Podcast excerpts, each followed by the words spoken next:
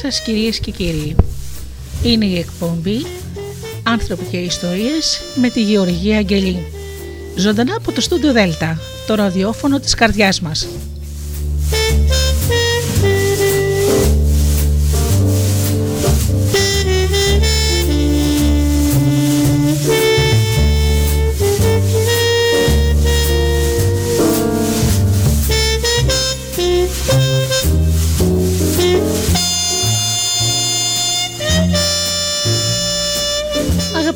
Φίλοι και πάλι μαζί σήμερα εδώ, εκτάκτος σήμερα Μεγάλη Πέμπτη και θα σας αναγνώσω τα Ευαγγέλια ε, στην Δημοτική, μιας και το καλή ημέρα.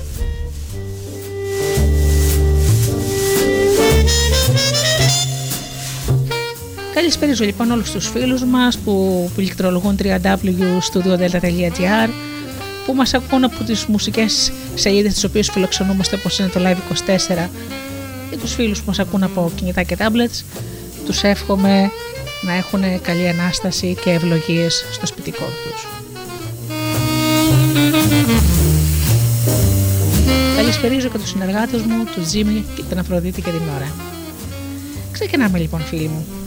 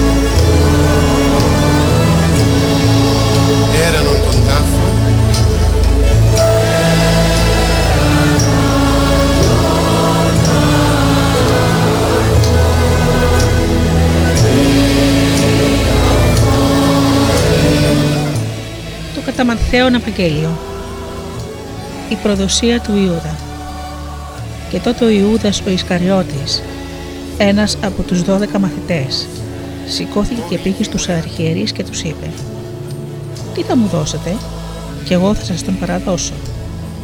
Αυτοί του μέτρησαν 30 αρχήρια.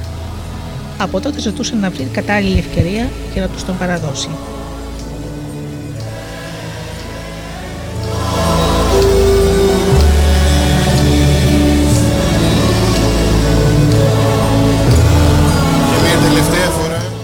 Το τελευταίο δείπνο.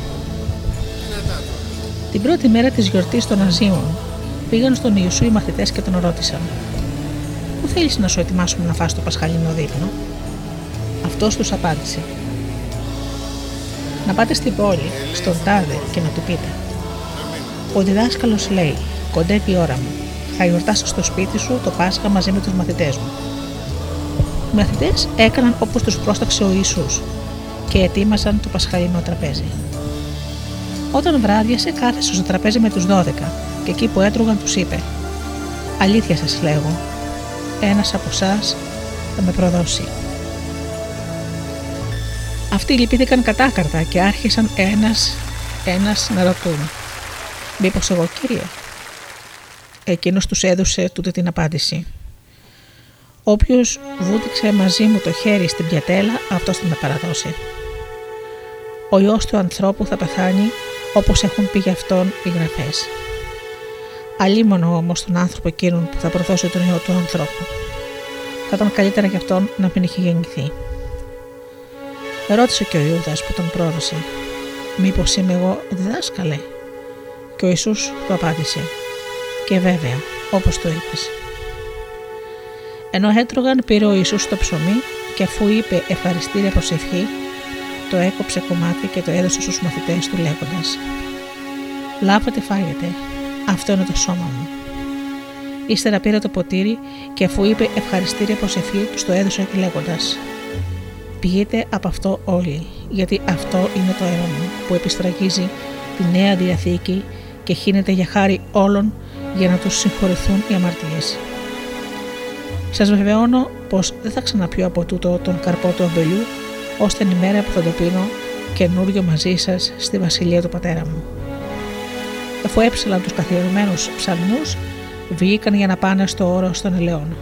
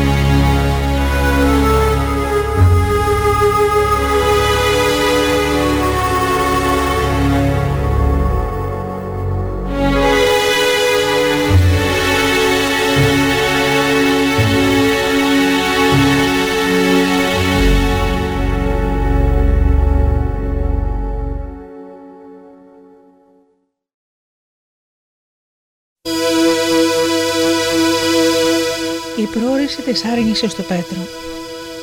Τους λέει τότε ο Ιησούς, αυτή τη νύχτα όλοι σας θα χάσετε την εμπιστοσύνη σας σε μένα, όπως άλλωστε το λέει και η Γραφή.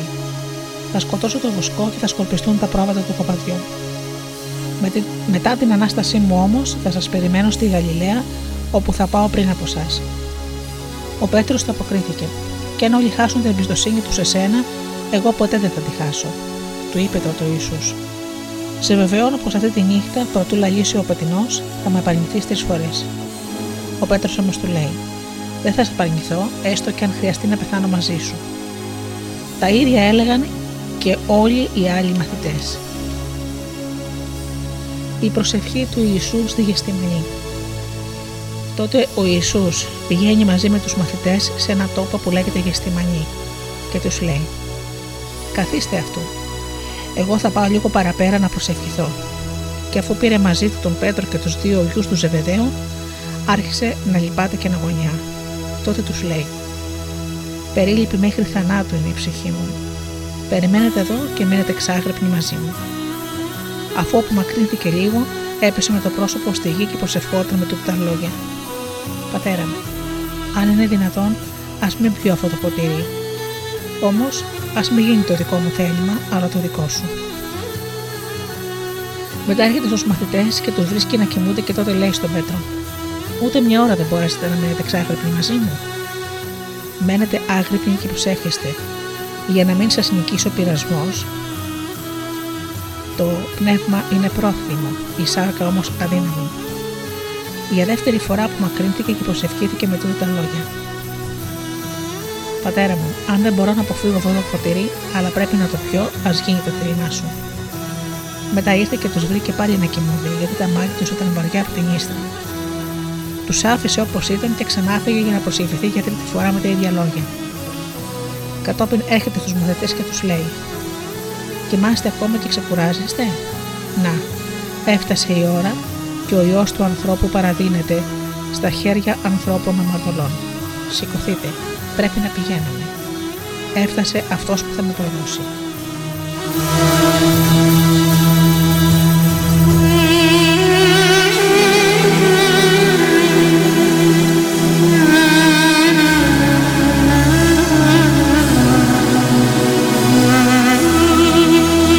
Η σύλληψη του Ιησού Μιλούσε ακόμα ο Ιησούς όταν έφτασε ο Ιούδας, ένας από τους δώδεκα, Μαζί του ερχόταν και ένα πλήθος από ανθρώπους οπλισμένους με ξύφη και ρόπαλα σταλμένους από τους αρχιερείς και τους πρεσβύτερους του συνεδρίου. Αυτός που θα τον πρόδιδε του είχε δώσει τούτο το συνθηματικό σημάδι. Όποιον φιλήσω, αυτός είναι, πιάστε τον. Αμέσως λοιπόν πλησίασε τον Ιησού και του είπε: Χαίρετε, δάσκαλε, και τον φίλησε. Ο Ιησούς του λέει: Φίλε, κάνε αυτό για το οποίο ήρθες. Τότε πλησίασαν, συνέλαβαν τον Ιησού και τον έδεσαν. Ένας όμως από τη συντροφιά του Ιησού έστειλε το μαχαίρι του, χτύπησε το δούλο του αρχιερέα και του έκοψε το αυτή. Τότε του λέει ο Ιησούς, βάλε το μαχαίρι σου ξανά στη θήκη του, γιατί όλοι όσοι τραβούν μαχαίρι, από μαχαίρι θα τα χάνουν. Ήθε πως δεν μπορώ να παρακαλέσω τον πατέρα μου και αυτός να μου στείλει για συμπαράσταση πάνω από 12 λεγιώνες αγγέλους. Πώς όμως θα βγουν αληθινές συγγραφές ότι έτσι πρέπει να γίνει. Γύρισε ύστερα στο πλήθος του Ιησούς και είπε: Λίστη είμαι και βγήκατε να με συλλάβετε με ξύφη και ρόπαλα. Κάθε μέρα καθόμουν στο ναό και δίδασκα, και όμως δεν με συλλάβατε. Αυτό όμως έγινε για να βγουν αληθινές οι προφητείες της γραφής. Τότε οι μαθητές του τον εγκατέλειψαν όλοι και έφυγαν.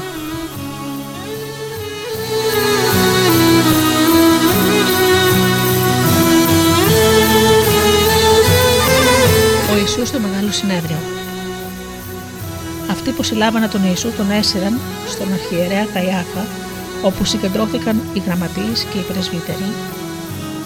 Ο Πέτρος τον ακολούθησε από μακριά ώστε να βγει στο παλάτι του αρχιερέα. Εκεί μπήκε μέσα και κάθισε με τους υπηρέτες περιμένοντας να δει τι θα προγίνει. Οι αρχιερείς, οι πρεσβύτεροι και όλα τα μέλη του συνεδρίου ζητούσαν να βρουν μια ψεύτικη μαρτυρία σε βάρος του Ιησού για να τον καταδικάσουν σε θάνατο. Παρουσιάστηκαν πολλοί ψευδομάρτυρε, αλλά δεν βρήκαν την κατηγορία που ήθελαν. Τελικά όμως παρουσιάστηκαν δύο ψευδομάρτυρες που έλεγαν: Αυτός είπε: Μπορώ να γκρεμίσω τον ναό του Θεού και μέσα σε τρεις μέρες να τον ξαναχτίσω. Ο αρχιερέας σηκώθηκε και του είπε: Δεν έχεις να πει τίποτα; Τι είναι αυτά που σε κατηγορούν; Ο Ιησούς όμως σιωπούσε και ο αρχιερέας του είπε: Σε εξορκίζω στο όνομα του αληθενού Θεού να μας πεις ότι εσύ είσαι ο Μεσσίας, ο ιό του Θεού. Είμαι, του λέει ο Ιησούς όπως μόνος σου το είπες. Και σας λέω πως σύντομα θα δείτε τον ιό των ανθρώπων να κάθεται στα δεξιά του Θεού και να έρχεται πάνω στα σύννεφα του ουρανού. Διέριξε τότε τα ημάτια του από αγανάκτηση ο αρχιερέας και είπε: Αυτό είναι βλαστημία στο Θεό. Τι μας χρειάζονται τώρα πια οι μάρτυρες; Να, μόλις ακούσατε τα βλάστημα λόγια του. Τι απόφαση παίρνετε. Και αυτοί αποκρίθηκαν. Είναι ένοχος και πρέπει να θανατωθεί.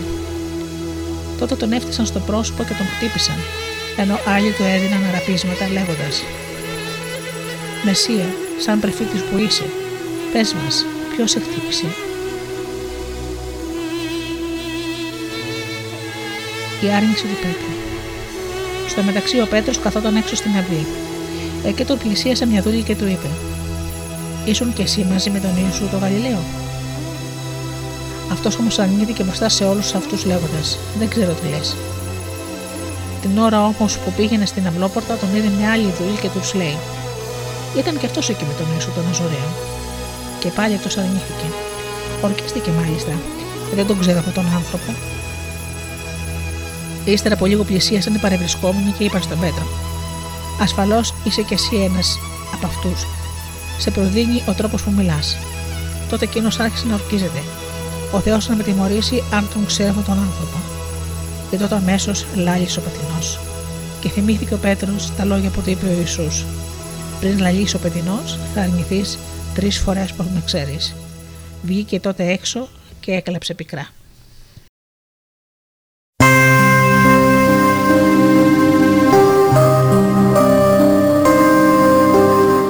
Ιησούς παραδίνεται στον Πιλάτο. Όταν ξημέρωσε, συνεδρίασαν όλοι οι αρχιερείς και οι πρεσβύτεροι του συνεδρίου και αποφάσισαν να καταδικάσουν σε θάνατο τον Ιησού.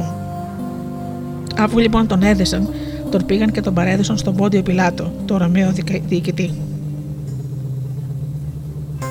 Η αυτοκτονία του Ιούδα. Όταν ο Ιούδας που τον είχε προδώσει έμαθε πως καταδικάστηκε ο Ιησούς, μεταμελήθηκε.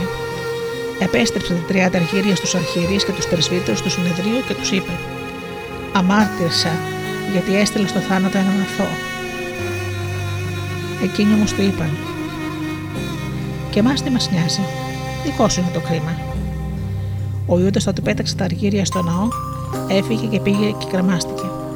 Οι αρχιερείς μάζεψαν τα αργύρια και είπαν: Αυτά τα χρήματα στάζουν αίμα και δεν επιτρέπεται να μπουν στο χρηματοκιβώτιο του, του ναού. Έκαναν σύσκεψη και αποφάσισαν να αγοράσουν με αυτά το χωράφι του κεραμαία για να θάβουν εκεί τους ξένους. Γι' αυτό το χωράφι εκείνο ονομάστηκε Αγρός Αίματος και έτσι λέγεται ως τα σήμερα. Βγήκε έτσι αληθινό αυτό που είχε προφητέψει ο Ιρεμίας και πήραν τα 30 αργύρια όσο τον εκτίμασαν οι, Ισραηλ, οι Ισραηλίτες πως αξίζει και τα έδωσαν για το χωράφι του κεραμαία όπως με πρόσταξε ο Κύριος.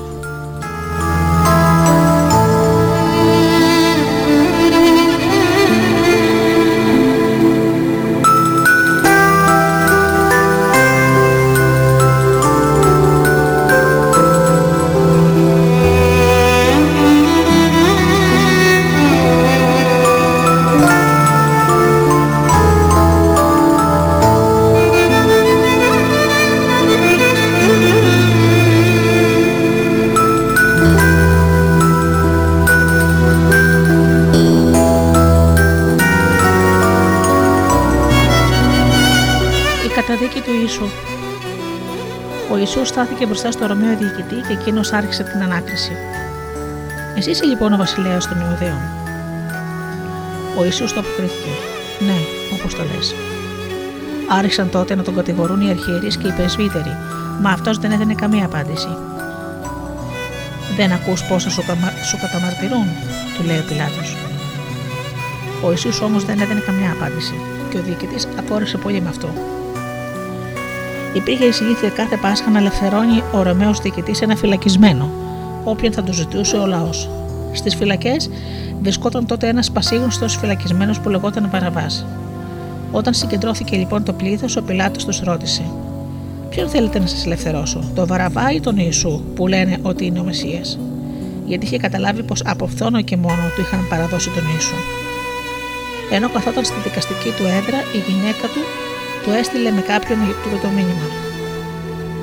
Μην κάνεις τίποτα εναντίον αυτού του αθώου, γιατί πολύ ταλαιπωρήθηκα απόψε στα όνειρά μου εξαιτίας του. Στο μεταξύ, οι αρχιερείς και οι πρεσβύτεροι του Συνεδρίου έπεισαν το πλήθος να ζητήσουν να ελευθερωθεί ο Βαραβάς και να θανατωθεί ο Ιησούς. Όταν λοιπόν τους ξαναρώτησε ο διοικητής, ποιον από τους δύο θέλετε να σας ελευθερώσω,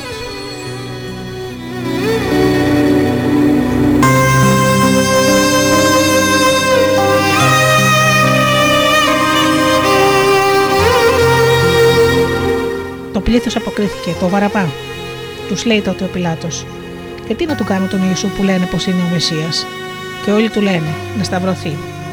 Ο Πιλάτος ξαναρωτά: Γιατί, τι κακό έκανε; Το πλήθος όμως κράβγασε με περισσότερη δύναμη να σταυρωθεί. Όταν είδε ο Πιλάτος πως έτσι δεν πετυχαίνει τίποτα, αλλά αντίθετα γίνεται περισσότερη αναταραχή, πήρε νερό και ένιψε τα χέρια του μπροστά στο πλήθος λέγοντας: Εγώ είμαι αθώο για το αίμα αυτού του δίκαιου. Το κρίμα πάνω σας τότε αποκριθήκε όλος ο λαός και είπε: Το αίμα του πάνω μας και πάνω στα παιδιά μας. Έτσι τους απέλησε τον Βαραβά, ενώ τον Ιησού τον μαστίγωσε και τον παρέδωσε να σταυρωθεί.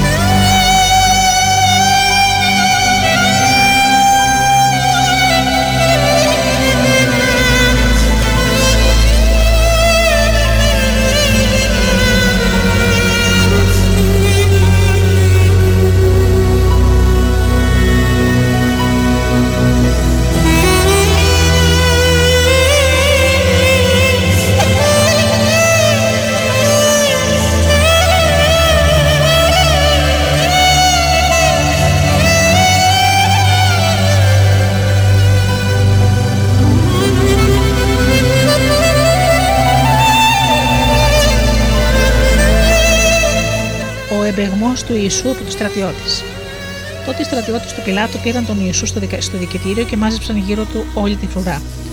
Του έβγαλαν τα ρούχα και τον έντυσαν με μια κόκκινη κλέμη. Έπλεξα ένα στεφάνι από αγκάθι και το χώρισαν στο κεφάλι σαν στέμα και στο χέρι δεξί του χέρι του έβαλαν ένα καλάμι. Ύστερα γονάτισαν μπροστά του και του έλεγαν περιπεκτικά: Ζήτω ο βασιλιάς των Ιουδαίων. Έπειτα τον έφτιασαν, του πήραν το καλάμι και με αυτό τον χτυπούσαν στο κεφάλι. Αφού τον περιπέξανε, του, έβαλαν, του έβγαλαν τη γλένη, τον έντυσαν με τα ρούχα του και τον πήγαν να τον σταυρώσουν.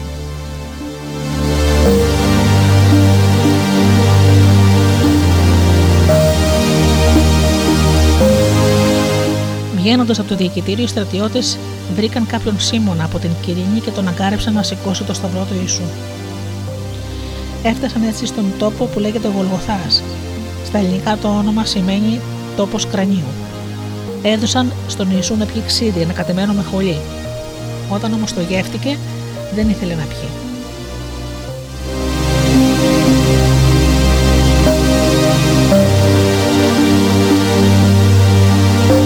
Ύστερα τον στάβωσαν και στη συνέχεια μοιράστηκαν τα ρούχα του ρίχνοντας τον κλήρο.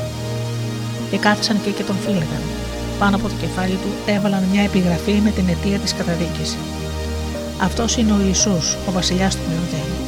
Δεξιά και αριστερά του σταυρώθηκαν δύο ληστέ. Και οι περαστικοί κουνούσαν ηρωνικά το κεφάλι και τον έβριζαν λέγοντας: Εσύ που θα γκρέμιζες στον ναό και σε τρεις μέρες θα τον ξενάχτιζε,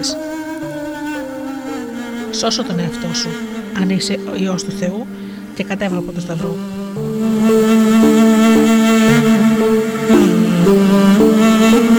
Το ίδιο τον περιπέσανε και οι ιερείς και οι αρχιερείς μαζί με τους γραμματείς, τους πρεσβύτερους και τους φαρισαίους και έλεγαν τους άλλους τους έσωσε, τον εαυτό του δεν μπορεί να τον σώσει. Αν είναι ο βασιλιάς του Ισραήλ, ας κατέβει από το σταυρό, από το σταυρό και θα πιστέψουμε σε αυτόν. Εμπιστεύτηκε τον εαυτό του στο Θεό. Αν τον γλιτώσει λοιπόν τώρα, αν τον θέλει, αφού είπε πως είναι ο ιό του Θεού. Το ίδιο και οι ληστές που είχαν σταυρωθεί μαζί του και τον περιγελούσαν.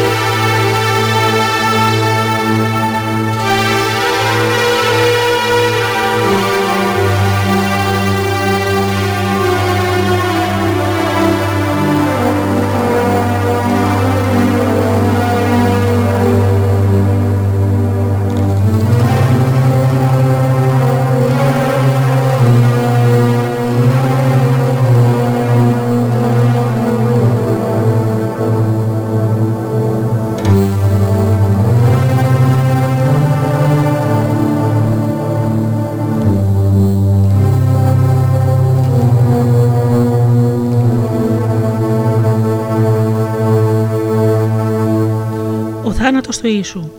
Από το μεσημέρι ως τις 3 το απόγευμα έπεσε σκοτάδι σε όλη τη γη. Γύρω στις 3 κράβγασε ο Ιησούς με δυνατή φωνή. Ηλί, ηλί, λαμά σαβαχτανή.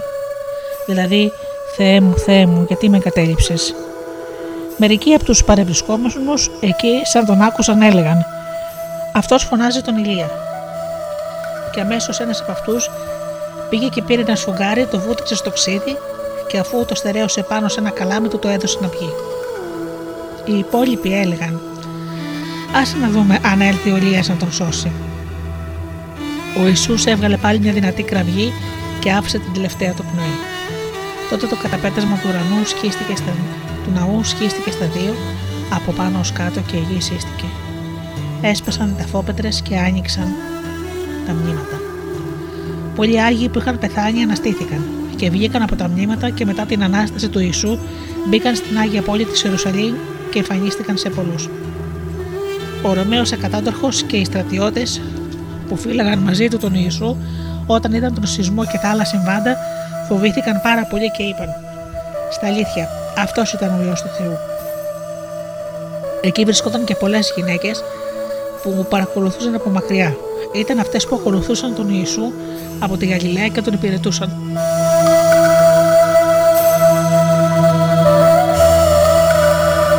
Ανάμεσά τους ήταν η Μαρία η Μαγδαληνή, η μητέρα η Μαρία η Μαγδαληνή, η Μαρία η μητέρα του Ιακώβου και του Ιωσή και η μητέρα των γιών τους Σεβεδίου.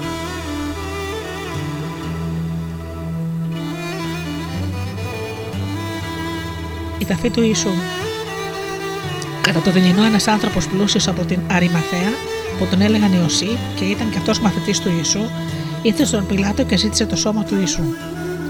Ο Πιλάτος διέταξε να του το δώσουν. Αφού ο Ιωσήφ πήρε το σώμα του Ιησού, του τύλιξε σε ένα καθαρό σεντόνι και το έβαλε στο δικό του καινούριο μνήμα που ήταν αλλαξευμένο στο βράχο, ύστερα κύλησε μια μεγάλη πέτρα, έκλεισε την είσοδο του, του μνήματος και έφυγε. Εκεί έμεναν καθισμένες απέναντι στο, από τον τάφο η Μαρία η Μαχθαλινή και η άλλη Μαρία. Την άλλη μέρα που ήταν Σάββατο, πήγαν οι αρχιερείς και οι Φαρισαίοι όλοι μαζί στον Πιλάτο και του είπαν «Κύριε, θυμηθήκαμε πως εκείνος ο Λαπλάρος είχε πει όταν ζούσε σε τρεις μέρες θα αναστηθώ.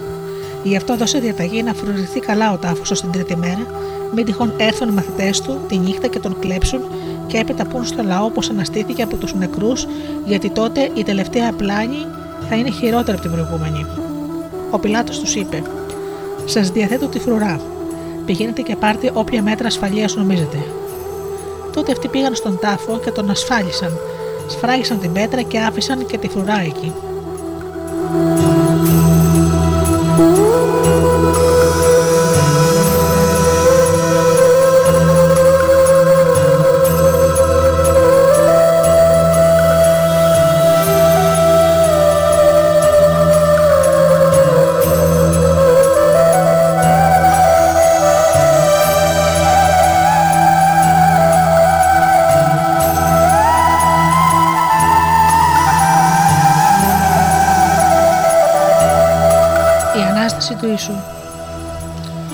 Το Σάββατο, τα ξεμερώματα της επόμενης μέρας, η Μαρία η Μαγδαληνή και η άλλη Μαρία ήρθαν να δουν τον τάφο του Ιησού. Ξαφνικά έγινε μεγάλος σεισμός, γιατί ένας άγγελος κυρίου κατέβηκε από τον ουρανό, ήρθε και λύσε την πέτρα από την είσοδο και καθόταν πάνω της. Η όψη του ήταν σαν να στραπεί και τα ρούχα του ολόλευκα, σαν το χιόνι. Τόσο τον φοβήθηκαν οι φρουροί που άρχισαν να τρέμουν και έγιναν σαν νεκροί. Ο άγγελος είπε στις γυναίκες: Εσείς μη φοβάστε, Ξέρω ποιον γυρεύετε, τον Ιησού τον Σταυρωμένο. Δεν είναι εδώ. Αναστήθηκε όπως το είπε. Ελάτε να δείτε το μέρος όπου βρισκόταν το σώμα του κυρίου. Τρέξτε όμως γρήγορα και πείτε στους μαθητές του. Αναστήθηκε από τους νεκρούς και πηγαίνει πριν από εσά να σας περιμένει στη Γαλιλαία. Εκεί θα τον δείτε. Αυτά είχα να σας πω. Οι γυναίκες βγήκαν γρήγορα από το μνήμα με φόβο και χαρά μεγάλη και έτρεξαν να πούν τα νέα στους μαθητές του. Καθώς όμως πήγαιναν να πούν τα νέα στους μαθητές του, τη συνάντησε ο Ιησούς και τους λέει: Χαίρετε. Αυτές τον πλησίασαν, έπεσαν στα πόδια του και τον προσκύνησαν. Μη φοβάστε, τους λέει ο Ιησούς. Πηγαίνετε να πείτε στους αδερφούς μου να φύγουν για τη Γαλιλαία και εκεί θα με δουν.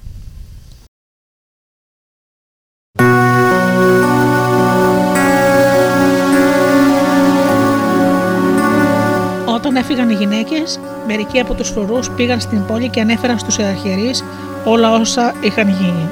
Οι αρχιερείς φώναξαν και τους πρεσβύτερους, έκαναν συμβούλιο και αποφάσισαν. Έδωσαν πολλά χρήματα στους στρατιώτες και τους είπαν: Να πείτε, τη νύχτα που εμείς κοιμόμασταν, ήρθαν οι μαθητές του και τον έκλειψαν. Και αν αυτό φτάσει στα αυτιά του ορμαίου διοικητή, εμείς θα τον πείσουμε και θα σας απαλλάξουμε από κάθε ευθύνη. Οι στρατιώτες πήραν τα χρήματα και έκαναν όπως τους δασκάλεψαν. Έτσι κυκλοφόρησε αυτή η φήμη στους Ιουδαίους μέχρι σήμερα. Οι 11 μαθητές έφυγαν για τη Γαλιλαία, στο βουνό όπου ο Ιησούς τους είχε παραγγείλει να πάνε.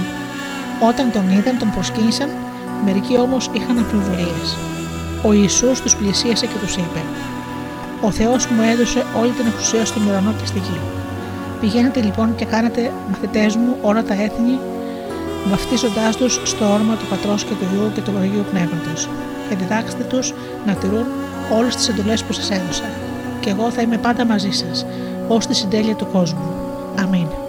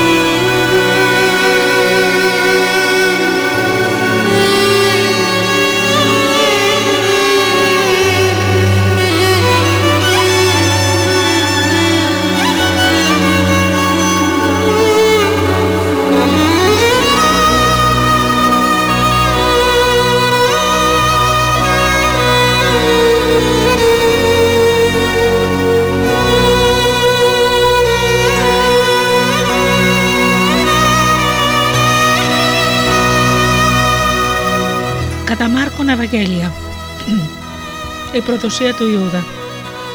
Τότε ο Ιούδας ο Ισκαριώτης, ένας από τους 12 μαθητές, πήγε στους αρχιερείς να τους παραδώσει τον Ιησού. Τα άκουσαν αυτοί και χάρηκαν και του υποσχέθηκαν να του δώσουν χρήματα. Έτσι εκείνος ζητούσε να βρει την κατάλληλη ευκαιρία για να τους τον παραδώσει. Το τελευταίο δείπνο. Την πρώτη μέρα της γιορτής των Αζήμων, τότε που θυσιάζαν τον αμνό του Πάσχα, λένε στον Ιησού οι μαθητές του: Πού θέλεις να πάμε να σου ετοιμάσουμε να φας το πασχαλινό δείπνο; Στέλνει τότε δύο από τους μαθητές του και τους λέει: Πηγαίνετε στην πόλη και θα σας συναντήσει κάποιος που μεταφέρει ένα σταμνί με νερό. Ακολουθήστε τον. Και στο σπίτι του και στο σπίτι που θα μπει, πείτε στον υποδισπότη ότι ο διδάσκαλος ορτάει. Πού είναι το δωμάτιο που θα φάω το πασχαλινό δείπνο με τους μαθητές μου; Αυτός θα σας δείξει ένα μεγάλο ανόγι έτοιμο στρωμένο. Εκεί να κάνετε τις ετοιμασίες για μας. Έφυγαν οι μαθητές και πήγαν στην πόλη. Τα βρήκαν όπως τους είχε πει ο Ιησούς και ετοίμασαν το πασχαλινό τραπέζι. Όταν βράδιασε πήγε εκεί ο Ιησούς με τους 12. Ενώ ήταν στο τραπέζι και έτρωγαν, είπε ο Ιησούς «Αλήθεια σας λέω, πως κάποιος από εσάς που τρώει μαζί μου θα με προδώσει». Λυπήθηκαν οι μαθητές και άρχισαν να ρωτούν ένα τον άλλον «Μήπως είμαι εγώ» και ο άλλος «Μήπως είμαι εγώ» Τότε ο Ιησούς τους είπε «Ένας από τους 12, αυτός που βουτάει το ψωμί του μαζί μου στην ίδια πιατέλα. Ο ιό του ανθρώπου βέβαια θα πεθάνει, όπως το λένε οι γραφέ, γι' αυτόν. Αλίμονο όμως τον άνθρωπο εκείνον που προδίδει τον ιό του ανθρώπου. Θα ήταν καλύτερα για αυτόν να μην είχε γεννηθεί. Και ενώ έτρωγαν, πήρε ο Ιησούς το ψωμί, το ευλόγησε, το έκοψε κομμάτια και έδωσε στους μαθητές λέγοντας: Λάβετε και φάγετε, αυτό είναι το σώμα μου. Ύστερα πήρε το ποτήρι και αφού είπε ευχαριστία προσευχή του το έδωσε και είπε ένα από αυτό όλοι και τους είπε «Αυτό είναι το αίμα μου που επιστραγίζει τη Νέα Διαθήκη και χύνεται για χάρη όλων. Σας βεβαιώνω πως δεν θα ξαναπιώ από τον καρπό του αμπελιού ως την ημέρα εκείνη που θα το πίνω καινούριο στη Βασιλεία του Θεού». Και αφού έψαλαν τους καθιερμένους ψαλμούς, βγήκαν έξω για να πάνε στο όρος των Ελλήνων.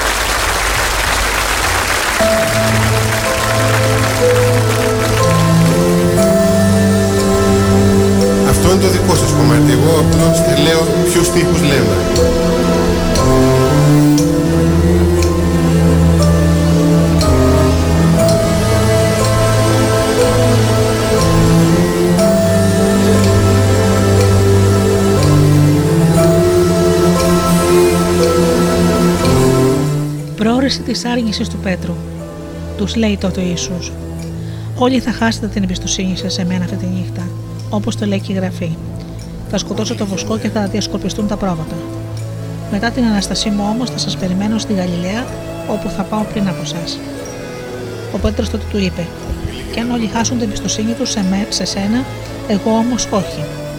Τότε του λέει ο Ιησούς Σε βεβαιώνω πως εσύ σήμερα κιόλας αυτή τη νύχτα πριν λαλήσει δύο φορές ο πατινός, Τρεις φορές ήταν μυθή, όπω με ξέρεις. Ο Πέτρος όμως ακόμα πιο έντονα τον διαβεβαίωνε. Δεν θα σε παρνηθώ και αν ακόμα χρειαστεί να πεθάνω μαζί σου. Τα ίδια έλεγαν και όλοι οι άλλοι. Η προσευχή του Ιησούς στη Γεστημανή. Έρχονται σε ένα τόπο που το όνομά του είναι Γεστημανή και λέει ο Ιησούς στους μαθητές του «Καθίστε εδώ ώσπου να προσευχηθώ». Παίρνει μαζί του τον Πέτρο, τον Ιάκωβο και τον Ιωάννη και άρχισε να συνταράζεται και να γωνιά. Τότε τους λέει: Περίλυπη μέχρι θανάτου είναι η ψυχή μου. Περιμένετε εδώ και μείνετε ξάγρεποι. Και αφού απομακρύνθηκε λίγο, έπεσε με το πρόσωπο στη γη και προσευχόταν να γλιτώσει αν ήταν δυνατό από αυτή την ώρα. Αβά, πατέρα, έλεγε, όλα είναι δυνατά για σένα. Γλίτωσέ με από αυτό το ποτήρι.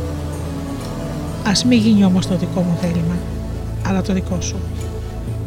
Έρχεται πίσω και τους βρίσκει να κοιμούνται και λέει στο Πέτρο: Σίμων, κοιμάσαι, δεν μπορέσετε να μείνετε άγρυπνοι ούτε μία ώρα; Μείνετε άγρυπνοι και προσεύχεστε, για να μην σας νικήσει ο πειρασμός. Το πνεύμα είναι πρόθυμο, η σάρκα όμως αδύναμη. Απομακρύνθηκε πάλι και προσευχήθηκε με τα ίδια λόγια. Γύρισε και τους ξαναβρήκε να κοιμούνται. Τα μάτια τους ήταν βαριά από την ίστα και δεν ήξεραν τι να το απαντήσουν. Έρχεται για τρίτη φορά και τους λέει: Κοιμάστε ακόμα και ξεκουράζεστε, φτάνει. Ήρθε η ώρα. Τώρα ο ιό του ανθρώπου παραδίνεται στα χέρια ανθρώπων αμαρτωλών. Σηκωθείτε, πρέπει να πηγαίνουμε. Να, έφτασε αυτός που θα με προδώσει.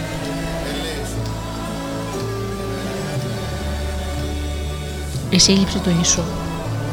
Και αμέσως, ενώ ακόμα μιλούσε ο Ιησούς, φτάνει ο Ιούδας ο Ισκαριώτης, ένας από τους δώδεκα, και μαζί του ένας πλήθος, ένα πλήθος από ανθρώπους οπλισμένους με ξύφη και ρόπαλα, σταλμένους από τους αρχιερείς, τους γραμματείς και τους πρεσβύτερους του συνεδρίου. Αυτός που θα τον πρόδιδε τους είχε δώσει το εξής συνθηματικό σημάδι. Όποιον φιλήσουν, αυτός είναι. Πιάστε τον και μεταφέρετε τον με μέτρα ασφαλείας. Έρχεται αμέσως ο, ο Ιούδας, πλησιάζει τον Ιησού και του λέει: Χαίρε δάσκαλε, και τον φίλησε θερμά. Αυτοί τότε συνέλαβαν τον Ιησού και τον έδεσαν. Κάποιος όμως από τους παρόντες τράβηξε το μαχαίρι του, χτύπησε το δούλο του αρχιερέα και το έκοψε ταυτί. Ο Ιησούς απευθύνθηκε σε αυτούς και τους είπε «Ληστής είμαι και βγήκατε με ξύφη και ρόπαλα να με συλλάβετε. Κάθε μέρα ήμουν ανάμεσά σας στο ναό και δίδασκα και δεν με συλλάβατε. Αλλά έγινε έτσι για να επαληθευτούν οι γραφές. Όλοι τότε τον εγκατέλειψαν και έφυγαν. Ένας νέος τον ακολούθησε περιτυλιγμένος κατάστακα μέσα σε συντόνι, αλλά τον έπιασαν άλλοι νέοι. Αυτός όμως άφησε το συντόνι στα χέρια τους και έφυγε γυμνός.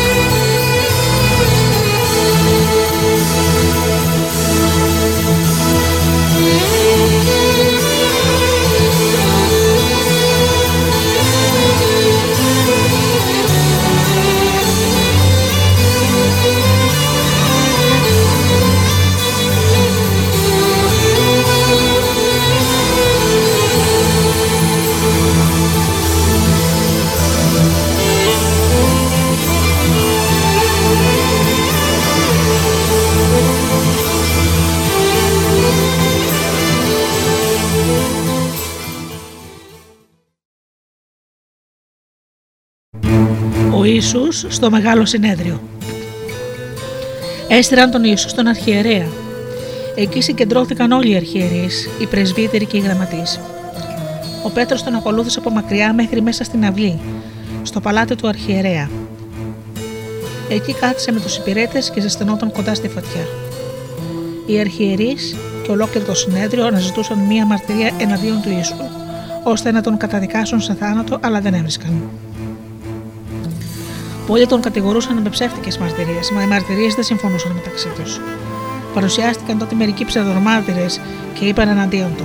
Εμείς τον ακούσαμε να λέει: Εγώ θα γκρεμίσω αυτό το ναό που έγινε από ανθρώπινα χέρια και σε τρεις μέρες θα οικοδομήσω άλλον που δεν θα τον έχουν φτιάξει ανθρώπινα χέρια. Αλλά και σε αυτό δεν συμφωνούσαν οι μαρτυρίες τους. Σηκώθηκε τότε ο αρχιερέας στη μέση και ρώτησε τον Ιησού: Δεν έχεις να πεις τίποτε, τι είναι αυτά που σε κατηγορούν; Ο Ιησούς όμως σιωπούσε και δεν έδινε καμιά απάντηση. Πάλι ο αρχιερέας τον ρώτησε. Εσύ είσαι ο Μεσσίας, ο Υιός του ευλογημένου Θεού; Ο Ιησούς απάντησε. Εγώ είμαι. Και θα δείτε τον Υιό του ανθρώπου να κάθεται στα δεξιά του παντοδύναμου Θεού και να έρχεται πάνω στα σύννεφα του ουρανού. Ο αρχιερέας τότε διέρεξε τα μάτια του και του είπε: Τι μας χρειάζονται τώρα πια οι μάρτυρες; Ακούσατε βέβαια τα βλάστημα λόγια του τι απόφαση παίρνετε, και όλοι έκριναν πως είναι ένοχος και πρέπει να θανατωθεί. Μερικοί τότε άρχισαν να τον φτύνουν. Τους σκέπασαν το πρόσωπο, τον χαστούκιζαν και τον ρωτούσαν: Αφού είσαι προφήτης, πες μας, ποιος είναι αυτός που σε χτύπησε; Επίσης οι υπηρέτες του έδιναν αναπίσματα. Η άρνηση του Πέτρου. Ενώ ο Πέτρος ήταν κάτω στην αυλή, έρχεται μια από τις δούλες του αρχιερέα και βλέποντάς τον να ζεσταίνεται, τον κοίταξε και του είπε: Ήσουν κι εσύ μαζί με τον Ιησού τον Ναζαρινό. Αυτός αρνήθηκε λέγοντας: Ούτε ξέρω, ούτε καταλαβαίνω τι λες. Βγήκε από το προάπιο και, τον, και τότε λάλησε ο πετεινός. Η δούλη που τον είδε άρχισε πάλι να λέει σε αυτούς που τον βρισκόταν εκεί. Είναι και αυτός από εκείνους. Ο Πέτρος όμως πάλι αρνιόταν. Ύστερα από λίγο πάλι οι παρευρισκόμενοι του έλεγαν: Ασφαλώς και εσύ είσαι από αυτούς, γιατί είσαι Γαλιλαίος, το δείχνει και η προφορά σου. Ο Πέτρος όμως άρχισε να ορκίζεται. Ο Θεός να με τιμωρήσει, αν ξέρω αυτόν τον άνθρωπο για τον οποίο μιλάτε. Και για δεύτερη φορά λάγησε ο πεθυνό. Θυμήθηκε τότε ο Πέτρος τι του είχε πει ο Ιησούς, ότι δηλαδή πριν λαλήσει δύο φορές ο πεθυνό, τρεις φορές θα αρνηθεί πω να ξέρεις, και άρχισε να κλαίει. Ο Ιησούς στον Πιλάτο. Νωρίς το πρωί, οι αρχιερείς με τους πρεσβύτερους και τους γραμματείς και ολόκληρο το συνέδριο συγκεντρώθηκαν και πήραν την απόφαση. Έδεσαν τον Ιησού και τον πήγαν και τον παρέδωσαν στον Πιλάτο. Ο Πιλάτος τον ρώτησε: Εσύ είσαι ο βασιλιάς των Ιουδαίων; Ο Ιησούς του αποκρίθηκε: Ναι, όπως το λες. Οι αρχιερείς τότε του κατηγορούσαν για πολλά. Ο Ιησούς όμως δεν έδωσε καμιά απόκριση. Ο Πιλάτος πάλι τον ρώτησε: Τίποτα δεν αποκρίνεσαι, κοίτα για πόσα σε κατηγορούν. Ο Ιησούς όμως δεν αποκρίθηκε πια τίποτα, έτσι που ο Πιλάτος να μπορεί.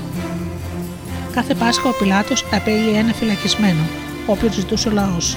Ήταν τότε φυλακισμένος κάποιος που λεγόταν Βαραβάς, μαζί με άλλους τασιαστέ, που κατά την εξέταση εξέγερση είχαν διαπράξει φόνο.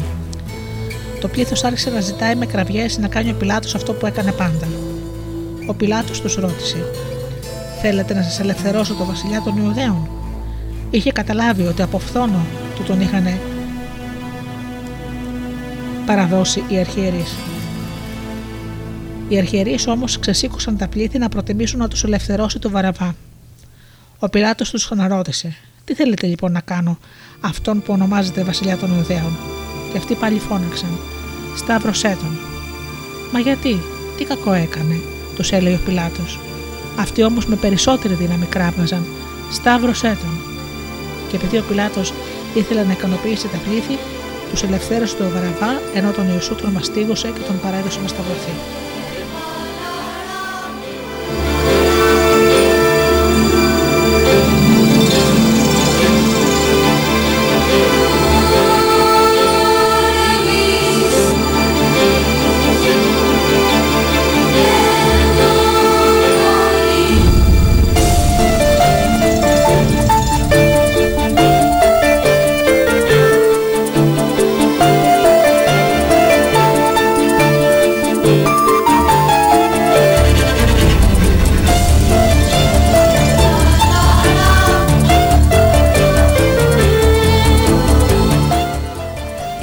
Του Ιησού από τους στρατιώτες. Οι στρατιώτες έφεραν τον Ιησού στην εσωτερική αυλή, εκεί που είναι το δικητήριο και φώναξαν όλη τη φορά. Τον έντυσαν με κόκκινο μανδύα, έπλεξαν ένα αγκάθινο στεφάνι και του το φόρεσαν στο κεφάλι σαν στέμα. Μετά άρχισαν να τον χτυπούν και να τον, να τον χαιρετούν. Ζήτω ο βασιλιάς των Ιουδαίων. Τον χτυπούσαν στο κεφάλι με ένα καλάμι, τον έφτιαναν και γονατιστή τον προσκυνούσαν. Αφού λοιπόν τον περιπέξανε, το έβγαλαν τον κόκκινο μανδύα, τον έδειξαν με τα ρούχα του και τον πήγαν να τον σταυρώσουν. Η σταύρωση του Ιησού. Αγκαρεύουν τότε ένα περαστικό που γυρνούσε από το χωράφι του για να σηκώσει το σταυρό του Ιησού. Ήταν ο Σίμωνο Κυριναίος, ο πατέρας του Αλέξανδρου και του Ρούφου. Τον φέρνουν στον τόπο που λέγεται Γολγοθάς και στα ελληνικά σημαίνει τόπος κρανίου. Του έδωσαν να πιει κρασί ανακατεμένο με αισθητικό. Ο Ιησούς όμως δεν το δέχτηκε. Τότε τον σταύρωσαν και μοιράστηκαν τα ρούχα του, τραβώντα κλήρο για το τι από αυτά θα πάρει ο καθένας. Η ώρα ήταν 9 το πρωί όταν τον σταύρωσαν. Η αιτία της σταύρωσης ήταν γραμμένη σε μια επιγραφή. Ο βασιλιάς των Ιουδαίων. Μαζί με τον Ιησούς σταύρωσαν δύο ληστέ, έναν στα δεξιά και έναν στα αριστερά του. Έτσι εκπληρώθηκε η γραφή που έλεγε Συγκαταρρυθμίθηκε μεταξύ των ονομών. Οι περαστικοί κουνούσαν ειρωνικά το κεφάλι τους και τον έβριζαν. Α, εσύ που θα γκρέμιζες στο ναό και σε τρεις μέρες τον οικοδομούσες, το έλεγαν. Σώσε τον εαυτό σου και κατέβα από το σταυρό. Τον χορόιδρων επίσης και οι ερεχιέρειε και οι γραμματείς. Τους άλλους τους έσωσε, λέγαν μεταξύ τους. Τον εαυτό του δεν μπορεί να τον σώσει. Είναι, λέει, ο Μεσία, ο βασιλιάς του Ισραήλ. Α κατέβει τώρα από το Σταυρό για να δούμε και να πιστέψουμε σε αυτόν. Τον περιγελούσαν μάλιστα και αυτοί που ήταν σταυρωμένοι μαζί του. Ο θάνατος του Ιησού. Όταν η ώρα έφτασε 12 το μεσημέρι, έπεσε σκοτάδι σε όλη τη γη, ως τις 3 το απόγευμα. Στις 3 η ώρα κράβγασε ο Ιησούς με δυνατή φωνή. Ελοή, Ελοή, λιμάσα βαχτανή, που σημαίνει Θεέ μου, Θεέ μου, γιατί με κατέληψες. Μερικοί από τους παρευρισκόμενους τα άκουσαν και είπαν «Ακούστε, φωνάζει τον Ηλία». Έτρεξε τότε ένας και φούτεξε ένα σφουγγάρι στο ξύδι, το στερέωσε πάνω σε ένα καλάμι και του το έδωσε να πει λέγοντας: Αφήστε να δούμε τώρα αν έλθει ο Ηλίας να τον κατεβάσει από το σταυρό. Τότε ο Ιησούς έβγαλε μια δυνατή κραβή και ξεψύχησε. Τότε σκίστηκε το καταπέτασμα του ναού στα δύο, από πάνω ως κάτω.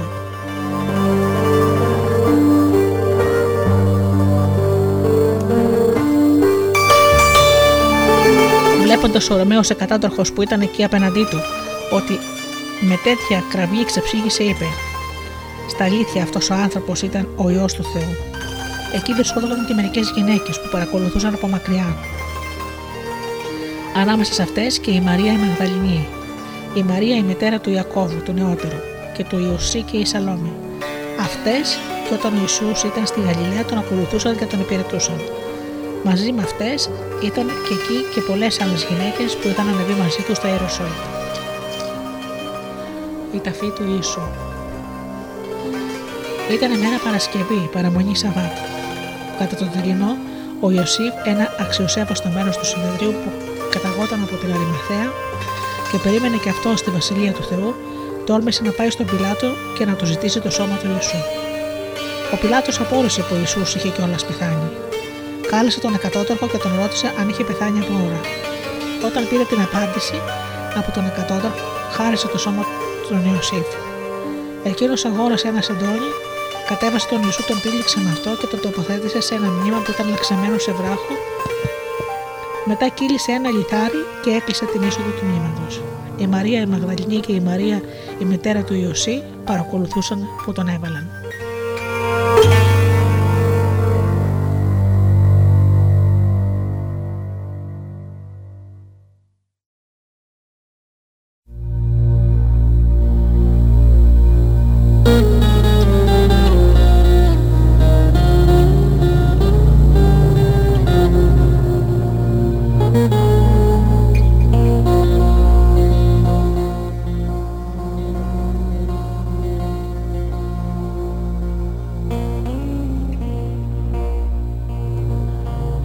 Όταν πέρασε το Σάββατο, η Μαρία η Μαγδαληνή και η Μαρία η μητέρα του Ιακώβου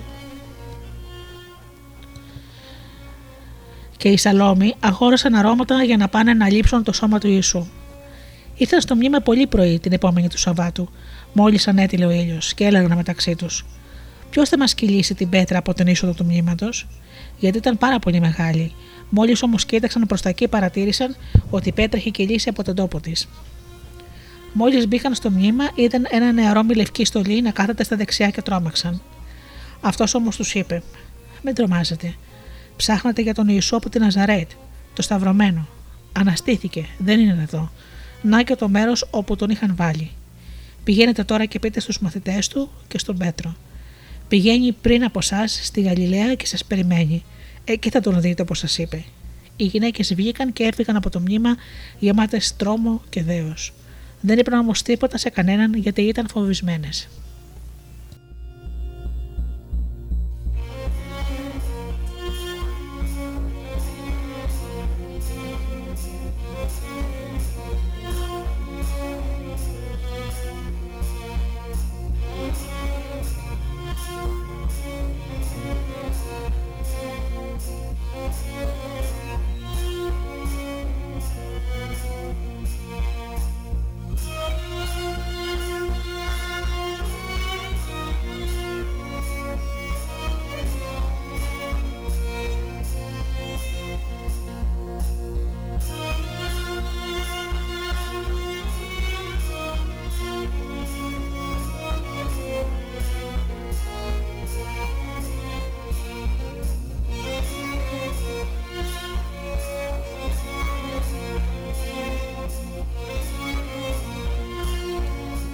Μετά την ανάστασή του ο Ιησούς, το πρωί της Κυριακής εμφανίστηκε πρώτα στη Μαρία τη Μαγδαληνή, την οποία είχε θεραπεύσει από 7 δαιμόνια.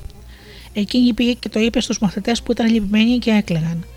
Αυτοί όμως όταν άκουσαν ότι ο Ιησούς ζει και τον ίδιο Μαρία δεν την πίστεψαν. Κατόπιν ο Ιησούς εμφανίστηκε με διαφορετική μορφή σε δύο από αυτούς, καθώς περπατούσαν και πήγαιναν έξω στα χωράφια. Εκείνοι πήγαν και τα διηγήθηκαν στους υπόλοιπους, αλλά ούτε και αυτούς τους πίστεψαν. Τέλος, ο Ισού εμφανίστηκε στους 11 μαθητές καθώς έτρωγαν και τους επέπληξε γιατί αμφέβαλαν και επέμεναν να μην πιστεύουν αυτούς που τον είδαν αναστημένο. Μετά τους είπε: Πορευτείτε σε ολόκληρο τον κόσμο και κηρύξτε το χαρμόσυνο μήνυμα σε όλη την κτήση. Όποιος πιστέψει και βαφτιστεί θα σωθεί. Όποιος δεν πιστέψει θα καταδικαστεί. Να και τα θαύματα που θα κάνουν όποιοι πιστέψουν. Με την επίκληση του ονόματός μου θα διώχνουν δαιμόνια θα μιλούν νέες γλώσσες. Και αν παίρνουν φίδια στα χέρια τους ή πίνουν κάτι δηλητηριώδες, δεν θα παθαίνουν τίποτε. Θα βάζουν τα χέρια τους πάνω σε αρρώστους και θα τους θεραπεύουν. αφού τους τα είπε αυτά ο κύριος, αναλύθηκε στον ουρανό και κάθεξε, κάθεσε στα δεξιά του Θεού. Οι μαθητές τότε έφυγαν και έφεραν το χριστιανικό μήνυμα παντού. Και ο κύριος συνεργούσε μαζί τους και επιβεβαίωνε το κήρυγμά τους με τα θαύματα που το συνόδευαν. Amén.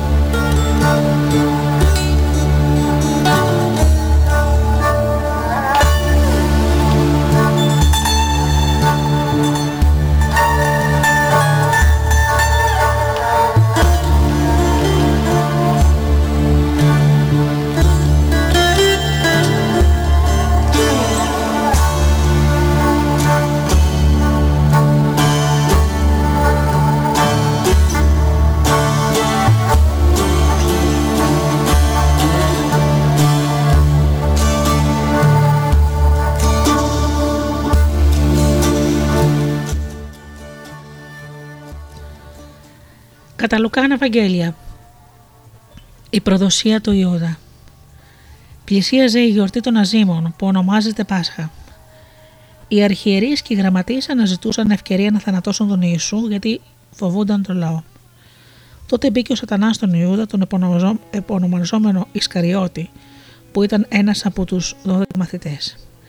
Αυτός πήγε στους αρχιερείς, στους γραμματείς και τους στρατηγούς του ναού και συζήτησε μαζί τους με ποιο τρόπο θα τους παρέδιδε τον Ιησού. Αυτοί χάρηκαν και του υποσχέθηκαν να του δώσουν χρήματα. Εκείνος δέχτηκε και ζητούσε να βρει την κατάλληλη ευκαιρία να τους τον παραδώσει χωρίς να τον αντιληφθεί ο όχλος. Το τελευταίο δείπνο. Έφτασε η γιορτή των Αζήμων, κατά την οποία έπρεπε να θυσιαστεί ο αμνός του Πάσχα. Ο Ιησούς έστειλε τον Πέτρο και τον Ιωάννη με την εξής εντολή. Πηγαίνετε να ετοιμάσετε να φάμε όλοι μαζί το πασχαλινό δείπνο. Εκείνοι τον ρώτησαν: Πού θέλεις να ετοιμάσουμε; Και ο Ιησούς τους απάντησε: Μόλις μπείτε στην πόλη, θα σας συναντήσει κάποιος που θα κουβαλάει μια στάμνα νερό. Ακολουθήστε τον στο σπίτι που θα μπει και πείτε στον οικοδεσπότη του σπιτιού. Ο διδάσκαλος ρωτάει: Πού είναι το, το δωμάτιο όπου θα φάω με τους μαθητές μου το πασχαλινό δείπνο; Εκείνος τότε θα σας δείξει ένα μεγάλο ανόγι στρωμένο εκεί να ετοιμάσετε. Έφυγαν και τα βρήκαν όπως ακριβώς τους τα είχε πει και ετοίμασαν το πασχαλινό τραπέζι. Όταν ήρθε η ώρα του δείπνου, ο Ιησούς κάθεσε στο τραπέζι μαζί με τους 12 Απόστολους. Πάρα πολύ επιθύμησα, τους είπε, αυτό το πασχαλινό δείπνο να το φάω μαζί σας πριν από το θάνατό μου. Σας βεβαιώνω πως δεν θα το ξαναφάω μαζί σας, ώσότου αυτό βρει την αληθινή πληρότητά του στη βασιλεία του Θεού. Ύστερα πήρε το ποτήρι, έκανε ευχαριστήρια προσευχή και είπε: Πάρτε το αυτό και μοιράστε το μεταξύ σας. Σας λέω πως από εδώ και πέρα δεν θα ξαναπιώ από τον καρπό του αμπελιού, ώσπου να έρθει η βασιλεία του Θεού. Ύστερα πήρε ψωμί και αφού έκανε ευχαριστήρια προσευχή, το κομμάτιασε και τους το έδωσε λέγοντας: Αυτό είναι το σώμα μου, που παραδίνεται για χάρη σας. Αυτό που κάνω τώρα να το κάνετε στην ανάμνησή μου. Το ίδιο μετά το δείπνο πήρε και το ποτήρι λέγοντας: Αυτό το ποτήρι είναι η νέα διαθήκη που επισφραγίζεται με το αίμα μου, το οποίο χύνεται για χάρη σας.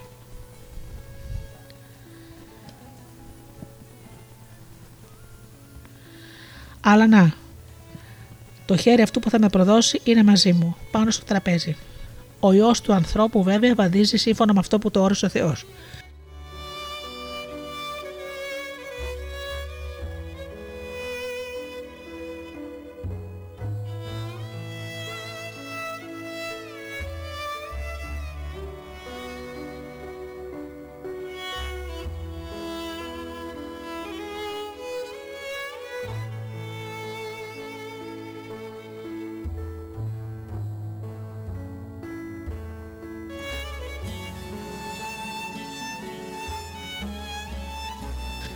Αλλήμον όμως εκείνον τον άνθρωπο από τον οποίο θα προδοθεί. Αυτοί τότε άρχισαν να συζητούν μεταξύ τους ποιος άραγε από όλους να είναι αυτός που πρόκειται να διαπράξει κάτι τέτοιο.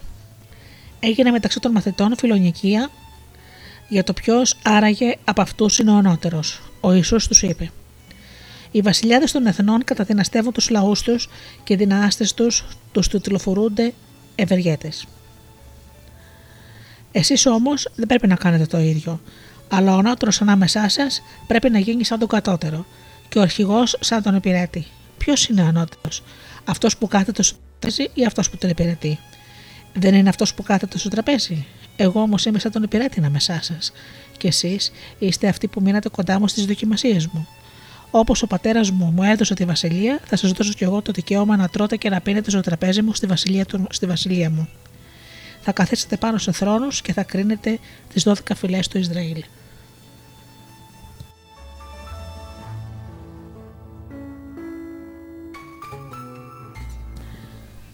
Διάλογος Ιησού και Πέτρου Είπε επίσης ο Κύριος «Σίμων, Σίμων, ο σατανάς ζήτησε να σας δοκιμάσει σαν το στάρι στο κόσκενο. Εγώ όμως προσευχήθηκα για σένα να μην σε εγκαταλείψει η πίστη σου. Και εσύ όταν ξαναβρεις την πίστη σου, στήριξε τους αδελφούς σου». Εκείνος του είπε «Κύριε μαζί σου, εγώ είμαι έτοιμος να πάω και στη φυλακή, ακόμα και στο θάνατο». Ο Ιησούς τότε του είπε «Πέτρο σου λέω ότι πριν θα λύσεις σήμερα ο πετινός, Τρεις φορές θα αρνηθείς ότι με ξέρεις. Και στους άλλους μαθητές του είπε: Όταν σας έστειλα χωρίς χρήματα και σακίδιο και υποδήματα, στερεθήκατε μήπως τίποτα; Αυτοί του απάντησαν: Τίποτα. Τώρα όμως, τους είπε: Όποιος έχει χρήματα, στα πάρει. Το ίδιο και αυτός που έχει σακίδιο. Όποιος δεν έχει, ας πουλήσει το πανοφόρι του και σ' αγοράσει μαχαίρι. Γιατί σας βεβαιώνω πως πρέπει να εκπληρωθεί για μένα αυτό που είναι το γραμμένο στη γραφή και με τους άνομους συγκαταλέχθηκε. Ότι ό,τι έχει γραφτεί για μένα εκπληρώνεται. Οι μαθητές του είπαν: Κύριε, να, υπάρχουν εδώ δύο μαχαίρια. Και εκείνος τους απάντησε: Αρκετά. Η προσευχή του Ιησού στο όρο των ελαιών. Ύστερα ο Ιησούς βγήκε και πήγε όπως συνήθιζε στο όρο των ελαιών. Τον ακολούθησαν και οι μαθητές του. Όταν έφτασε στο συνηθισμένο τόπο, τους είπε: Να προσεύχεστε να μην σας νικήσει ο πειρασμός. Εκείνος απομακρύνθηκε από αυτούς σε απόσταση πετροβολιάς, γονάτισε και άρχισε να προσεύχεται με τούτα τα λόγια. Πατέρα, αν θέλεις, γλίτωσέ με από αυτό το ποτήρι. Α μην γίνει όμως το δικό μου θέλημα, αλλά το δικό σου. Φαναρώθηκε τότε σε αυτόν ένας άγγελος από τον ουρανό και τον ενίσχυε. Η αγωνία τον κυρίεψε και προσευχόταν πιο πολλή ώρα. Ο υδρότας του γινόταν σαν σταγόνες αίματος και έπεφτε στη γη. Όταν σηκώθηκε από την προσευχή, ήρθε προς τους μαθητές του και τους βρήκε να κοιμούνται, γιατί ήταν αποκαμωμένοι από τη λύπη.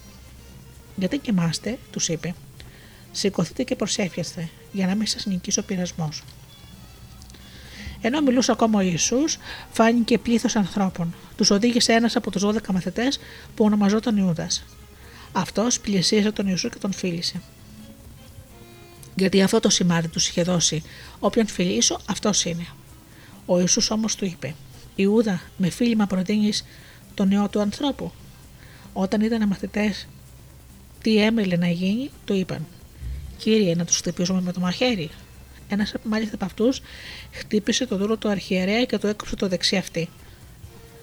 Ο Ιησούς γύρισε σε αυτούς και τους είπε: Φτάνει ως εδώ. Άγγιξε ύστερα το αυτού του δούλου και τον γιάτρεψε. Τότε ο Ιησούς είπε στους αρχιερείς, στους στρατηγούς του ναού και τους πρεσβύτερους που είχαν έρθει να τον πιάσουν. Ληστής είμαι και βγήκατε με μαχαίρια και ρόπαλα. Κάθε μέρα ήμουν ανάμεσά σας στο λαό και δεν απλώσατε χέρι πάνω μου. Αυτή όμως είναι η ώρα σας, η ώρα που κυριαρχεί το σκοτάδι.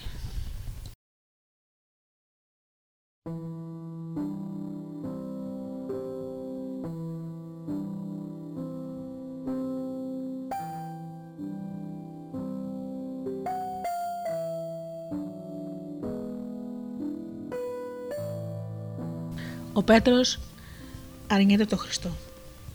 Αφού συνέλαβαν τον Ιησού, τον έστειλαν και τον έβαλαν μέσα στο σπίτι του αρχιερέα. Ο Πέτρος ακολουθούσε από μακριά. Άναψαν φωτιά στη μέση της αυλής και κάθεσαν όλοι γύρω. Ανάμεσά τους κάθεσε ο Πέτρος. Κάποια υπηρέτρια που τον είδε να κάθεται κοντά στη φωτιά τον κοίταξε και είπε: Ήταν και αυτός μαζί του. Εκείνος όμως αρνήθηκε λέγοντας: Δεν τον γνωρίζω αυτόν, κόρη μου. Ύστερα από λίγο τον είδε κάποιος άλλος και του είπε: Και εσύ είσαι ένας από αυτούς. Ο Πέτρος όμως είπε: Άνθρωπέ μου δεν είμαι. Αφού πέρασε περίπου μία ώρα, κάποιος άλλος επέμενε λέγοντας: Ασφαλώς ήταν και αυτός μαζί του, γιατί είναι και Γαλιλαίος. Είπε τότε ο Πέτρος: Άνθρωπέ μου δεν καταλαβαίνω τι λες. Και αμέσως, ενώ ακόμα μιλούσε, λάλησε ο πετεινό. Τότε ο κύριος γύρισε, έριξε μια ματιά στον Πέτρο και ο Πέτρος θυμήθηκε τα λόγια που του είχε πει. Προτού λαλήσει ο πετεινός, θα αρνηθείς τρεις φορές, ω με ξέρεις. Ύστερα από αυτό ο Πέτρος βγήκε έξω και έκλαψε πικρά. Η εμπιγμή κατά του Ιησού. Οι άντρες που κρατούσαν τον Ιησού τον περιγελούσαν και τον έδερναν. Του είχαν καλύψει το κεφάλι, τον χτυπούσαν στο πρόσωπο και τον ρωτούσαν. Μάντεψε ποιος σε χτύπησε. Και άλλα πολλά του έλεγαν, πλαστιμώντας τον. Ο Ιησούς στο Μέγα Συνέδριο. Όταν ξημέρωσε και συγκεντρώθηκαν οι πρεσβύτεροι του λαού, οι αρχιερείς και οι γραμματείς και τον έστειλαν στο συνέδριό τους, εκεί τον ρωτούσαν. Πες μας, εσύ είσαι ο Χριστός; Εκείνος τους απάντησε: Αν σας το πω, δεν θα με πιστέψετε. Και αν σας ρωτήσω, δεν θα με απαντήσετε, ούτε θα με ελευθερώσετε. Από τώρα όμως ο ιό του ανθρώπου θα κάθεται στα δεξιά του από το δύναμο Θεού. Είπαν τότε όλοι: Εσύ λοιπόν είσαι ο ιό του Θεού; Και αυτό τους αποκρίθηκε: Εγώ είμαι, όπως ακριβώς το λέτε Και εκείνοι είπαν: Δεν μας χρειάζονται πια οι μάρτυρες, το ακούμε και οι ίδιοι από το στόμα του.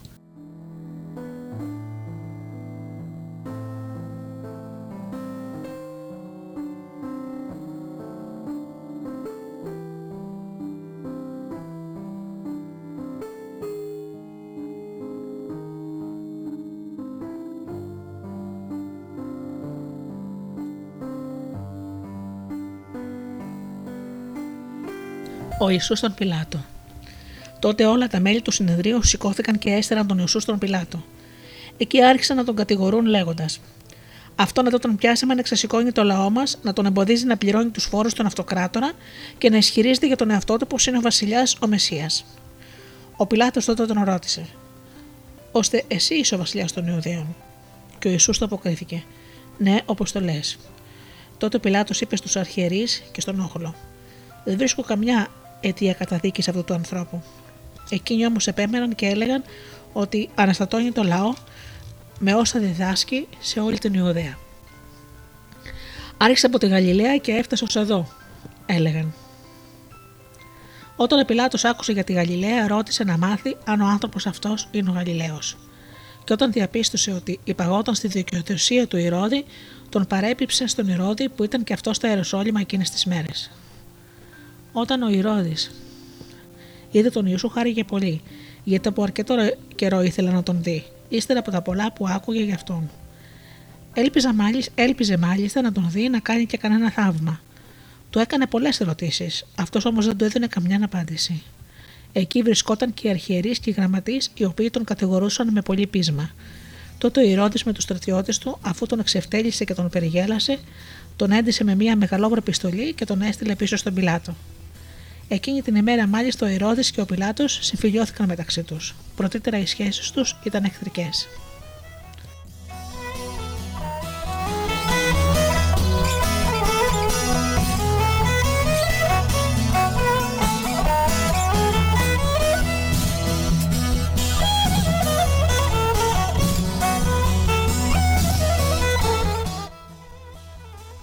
Η καταδίκη του Ιησού σε θάνατο. Ο Πιλάτος συγκάλεσε τους αρχιερείς, τους άρχοντες των Ιουδαίων και το λαό και τους είπε: Μου φέρετε αυτόν εδώ τον άνθρωπο επειδή ξεσηκώνει το λαό. Είδατε τον ανέκρινα μπροστά σας και δεν τον βρήκα ένοχο για τίποτα από όσο τον κατηγορείτε. Ούτε όμως και ο Ηρώδης, στον οποίο σας παρέπεμψα. Είναι φανερό ότι δεν έκανε τίποτα που να αξίζει την καταδίκη του στο θάνατο. Γι' αυτό λοιπόν θα τον βασανίσω και θα τον απολύσω. Αυτό το είπε γιατί ένα έθιμο υποχρέωνε τον Πιλάτο κατά τη γιορτή να απελευθερώνει έναν φυλακισμένο για χάρη τους. Όλο μαζί όμως το πλήθος κράπγαζε και έλεγε: Θανάτωσε τον αυτόν και ελευθέρωσέ μας τον Βαραβά. Ο Βαραβάς είχε ρηχτεί στη φυλακή για κάποια εξέγερση που είχε γίνει στην πόλη και για φόνο. Ο Πιλάτος λοιπόν, επειδή ήθελε να ελευθερώσει τον Ιησού, τους μίλησε ξανά. Αυτοί όμως φώναζαν και έλεγαν: Σταύρωσέ τον, σταύρωσέ τον. Ο Πιλάτος τους το είπε για τρίτη φορά. Τι κακό έκανε ο άνθρωπος, δεν τον βρήκα τίποτα από να επισύρει την θανατική καταδίκη. Θα τον βασανίσω λοιπόν και θα τον ελευθερώσω. Εκείνοι όμως επέμεναν με δυνατές φωνές, ζητώντας να σταυρωθεί ο Ιησούς. Οι φωνές οι δικές τους και των αρχιερέων υπερίσχυαν, και έτσι ο Πιλάτος αποφάσισε να κάνει δεκτό το αίτημά τους. Τους ελευθέρωσε αυτόν που ζητούσαν τον Βαραβά, που ήταν φυλακισμένος για εξέγερση και φόνο, και τον Ιησού τους τον παρέδωσε να τον κάνουν ό,τι ήθελαν.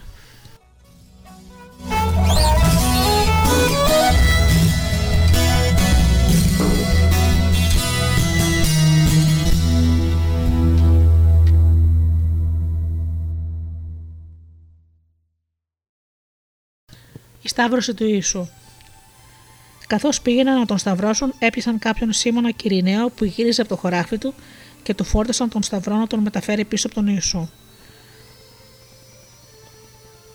Τον ακολούθησε πολλοί κόσμος και πολλές γυναίκες που θρυνούσαν και χτυπώντας τα στήθη τους. Ο Ισού γύρισε σε αυτές και τους είπε: Οι γυναίκες της Ιερουσαλήμ, μην κλαίτε για μένα. Κλάψτε μάλλον για τον εαυτό σας και για τα παιδιά σας, γιατί έρχονται μέρες που θα λέτε: Καλότυχες οι άτεκνες, όσες δεν γέννησαν και όσες δεν θύλασαν παιδιά. Τότε θα αρχίσουν να λένε τα βουνά: Πέστε πάνω μας. Και στους λόφους: Σκεπάστε μας. Γιατί αν αυτά γίνονται στα χλωρά, τι θα γίνει στα ξερά; Μαζί με τον Ιησού πήγαιναν να σταυρώσουν και άλλους δύο κακούργους.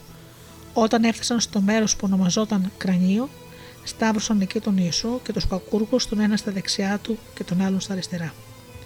Ο Ιησούς έλεγε: Πατέρα, συγχώρεσέ τους, δεν ξέρουν τι κάνουν.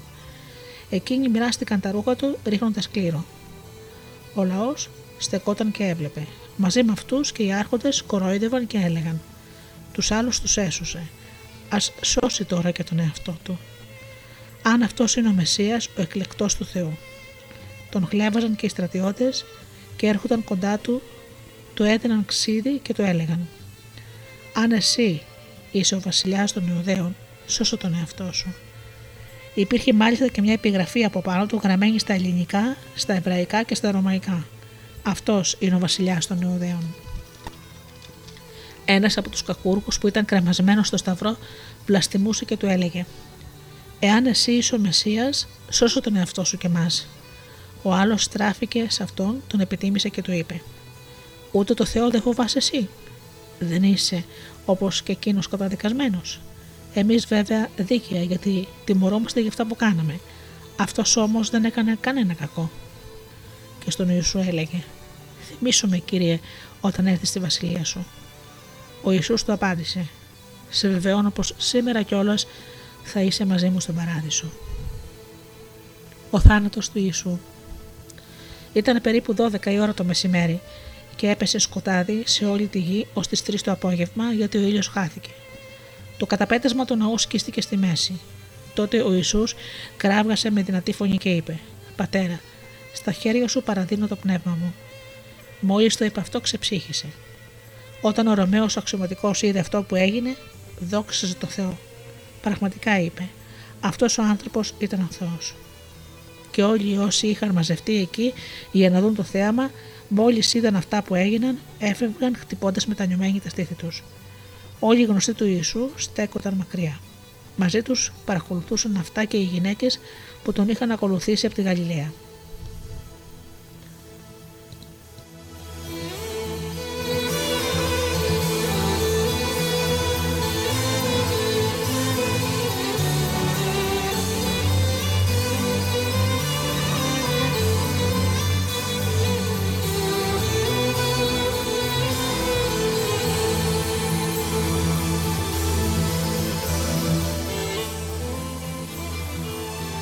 Ενταφιασμό του Ιησού. Υπήρχε κάποιος που τον έλεγαν Ιωσήφ, μέλος του συνεδρίου και άνθρωπος καλοκάγαθο και δίκαιος. Αυτός δεν ήταν σύμφωνος με τη γνώμη και τις πράξεις των Ιουδαίων. Καταγόταν από την Ιουδαϊκή πόλη Αριμαθέα και περίμενε και αυτός στη βασιλεία του Θεού. Πήγε λοιπόν στον Πιλάτο και ζήτησε το σώμα του Ιησού. Αφού το κατέπασε, το τύλιξε με ένα σεντόνι και το έβαλε σε ένα λαξεμένο μνήμα, στο οποίο δεν είχαν βάλει ποτέ κανέναν. Ήταν μέρα Παρασκευή και πλησίαζε το Σάββατο. Παρακολουθούσαν και οι γυναίκες που είχαν έρθει μαζί με τον Ιησού από τη Γαλιλαία, οι οποίες ήταν το μνήμα ότι σε αυτό τοποθετήθηκε το σώμα του Ιησού. Γύρισαν λοιπόν πίσω και ετοίμασαν αρώματα και μοίρα. Την ημέρα του Σαββάτου δεν έκαναν καμιά ενέργεια όπως προστάζει ο νόμος. Την επόμενη μέρα όμως μετά το Σάββατο, από βαθιά χαράματα ήρθαν οι γυναίκες στον τάφο με τα αρώματα που είχαν ετοιμάσει. Μαζί τους ήταν και μερικές άλλες. Βρήκαν τότε την πέτρα κυλισμένη από το μνήμα, και όταν μπήκαν σε αυτό δεν βρήκαν το σώμα του κυρίου Ιησού. Καθώς απορούσαν γι' αυτό, φάνηκαν μπροστά τους δύο άντρες με στραφτερέ στολές, και ενώ αυτές κατατρομαγμένες είχαν σκυμμένο το πρόσωπό τους στη γη, τις ρώτησαν: Τι ζητάτε το ζωντανό ανάμεσα στους νεκρούς, Δεν είναι εδώ, αναστήθηκε. Θυμηθείτε τι σας είχε πει όταν ήταν ακόμα στη Γαλιλαία. Σας είπε ότι ο ιό του ανθρώπου πρέπει να παραδοθεί στα χέρια των εχθρών του Θεού, να σταυρωθεί και την τρίτη μέρα να αναστηθεί. Θυμήθηκαν τότε τα λόγια του. Επέστρεψαν λοιπόν από το μνήμα και τον ανέγγυλαν όλα αυτά στους 11 μαθητές και στους όλους τους άλλους. Αυτές που τα έλεγαν αυτά στους Απόστολους ήταν η Μαρία η Μαχαλινή, η Ιωάννα, η Μαρία η μητέρα του Ιακώβου και οι υπόλοιπε που ήταν μαζί τους. Τα λόγια αυτά τους φάνηκαν φλιαρίε και δεν τις πίστεψαν. Ο Πέτρος όμως σηκώθηκε και έτρεξε στο μνήμα. Όταν έσκυψε, είδε μέσα μόνο τα σάβανα και γύρισε στο σπίτι γεμάτος απορία για αυτό που είχε γίνει. Την ίδια μέρα, δύο από τους μαθητές του Ιησού πήγαιναν σε ένα χωριό που απέχει 60 στάδια από την Ιερουσαλήμ και λέγεται Εμαούς. Αυτοί μιλούσαν μεταξύ τους για όλα όσα είχαν συμβεί. Καθώς μιλούσαν και συζητούσαν, τους πλησίασε ο ίδιος ο Ιησούς και βάδισε μαζί τους. Τα μάτια τους όμως εμποδίζονταν έτσι που να μην τον αναγνωρίσουν. Ο Ιησούς τους ρώτησε: Για ποιο ζήτημα μιλάτε μεταξύ σας τόσο έντονα, έτσι που περπατάτε στη κεφροπή. Ο ένας που ονομαζόταν Κλεόπας το αποκρίθηκε. Μονάχος ζεις εσύ στην Ιερουσαλήμ και δεν έμαθες τα όσα έγιναν εκεί αυτές τις μέρες; Ποια, τους ρώτησε. Αυτά του λένε με τον Ιησού από τη Ναζαρέ που ήταν ο προφήτης δυνατός σε έργα και σε λόγια ενώπιον του Θεού και ολόκληρου του λαού.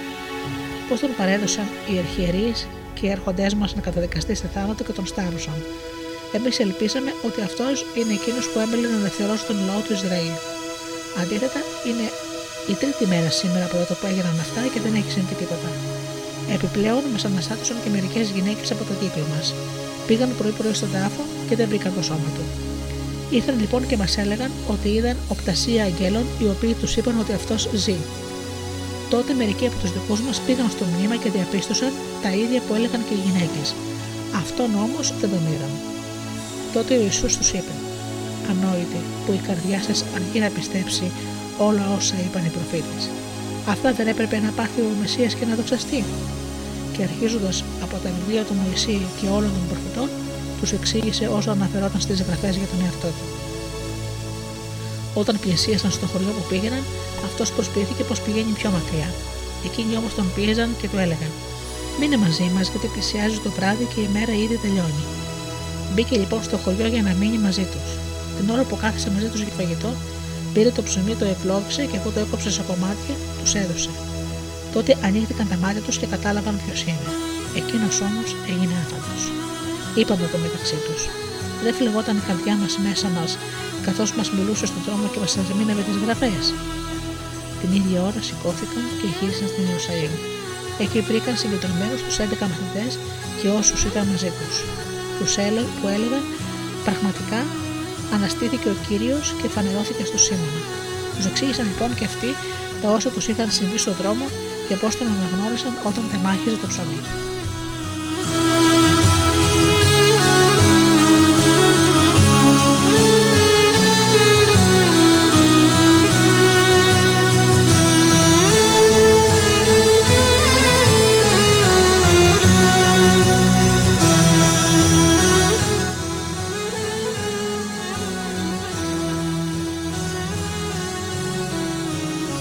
Μιλούσαν για αυτά, στάθηκε ανάμεσά τους ο Ιησούς και τους λέει: Ειρήνη σε εσάς. Αυτοί από την ταραχή και το φόβο τους νόμιζαν ότι έβλεπαν φάντασμα. Εκείνος τους είπε: Γιατί είστε τόσο τρομαγμένοι και γιατί γεννιούνται στην καρδιά σας αμφιβολίες; Κοιτάξτε τα χέρια και τα πόδια μου για να βεβαιωθείτε ότι είμαι εγώ ο ίδιος. Ψηλαφίστε με και δείτε. Ένα φάντασμα δεν έχει σαρκα και οστά, όπως βλέπετε εμένα να έχω. Και λέγοντας αυτά, τους έδειξε τα χέρια και τα πόδια του. Αυτοί από χαρά και την έπληξή τους δεν πίστευαν στα μάτια τους. Τους ρώτησε τον το Ιησούς, Έχετε τίποτα φαγόσιμο; Του έδωσαν τότε ένα κομμάτι ψητό ψάρι και ένα κομμάτι κυρίτρα με μέλι. Τα πήρε και τα έφεγε μπροστά τους. Ύστερα τους είπε: Αυτά εννοούσα με τα λόγια που σας έλεγα όταν ήμουν ακόμη μαζί σας. Ότι δηλαδή πρέπει να εκπληρωθούν όλα όσα είναι γραμμένα για μένα στο νόμο του Μωυσή, στους προφήτες και τους ψαλμούς. Τότε τους φόρτισε το νου για να καταλάβουν τι γραφές και τους είπε: Οι γραφές λένε ότι έτσι έπρεπε να γίνει και έτσι έπρεπε να πάθει ο Μεσσία να αναστηθεί από τους νεκρούς την τρίτη μέρα και να κηρυχθεί στο όνομά του μετάνια και άφησε αμαρτιών σε όλα τα έθνη, αρχίζοντας από την Ιερουσαλήμ. Εσείς είστε μάρτυρες όλων αυτών, και εγώ θα σας στείλω αυτό που σας υποσχέθηκε ο πατέρας μου. Εσείς καθίστε στην Ιερουσαλήμ, όσο το Θεός σας οπλίσει με τη δύναμη του. Κατόπιν τους οδήγησε έξω από την πόλη ως τη Βιθανία. Σήκωσε τα χέρια του και τους ευλόγησε. Καθώς τους ευλογούσε, άρχισε να απομακρύνεται από αυτούς και να ανεβαίνει στον ουρανό. Αυτοί τότε τον προσκύνησαν και γύρισαν στην Ιερουσαλήμ με μεγάλη χαρά. Και έμεναν συνεχώς στο ναό, υμνολογώντας και δοξολογώντας τον Θεό. Αμήν.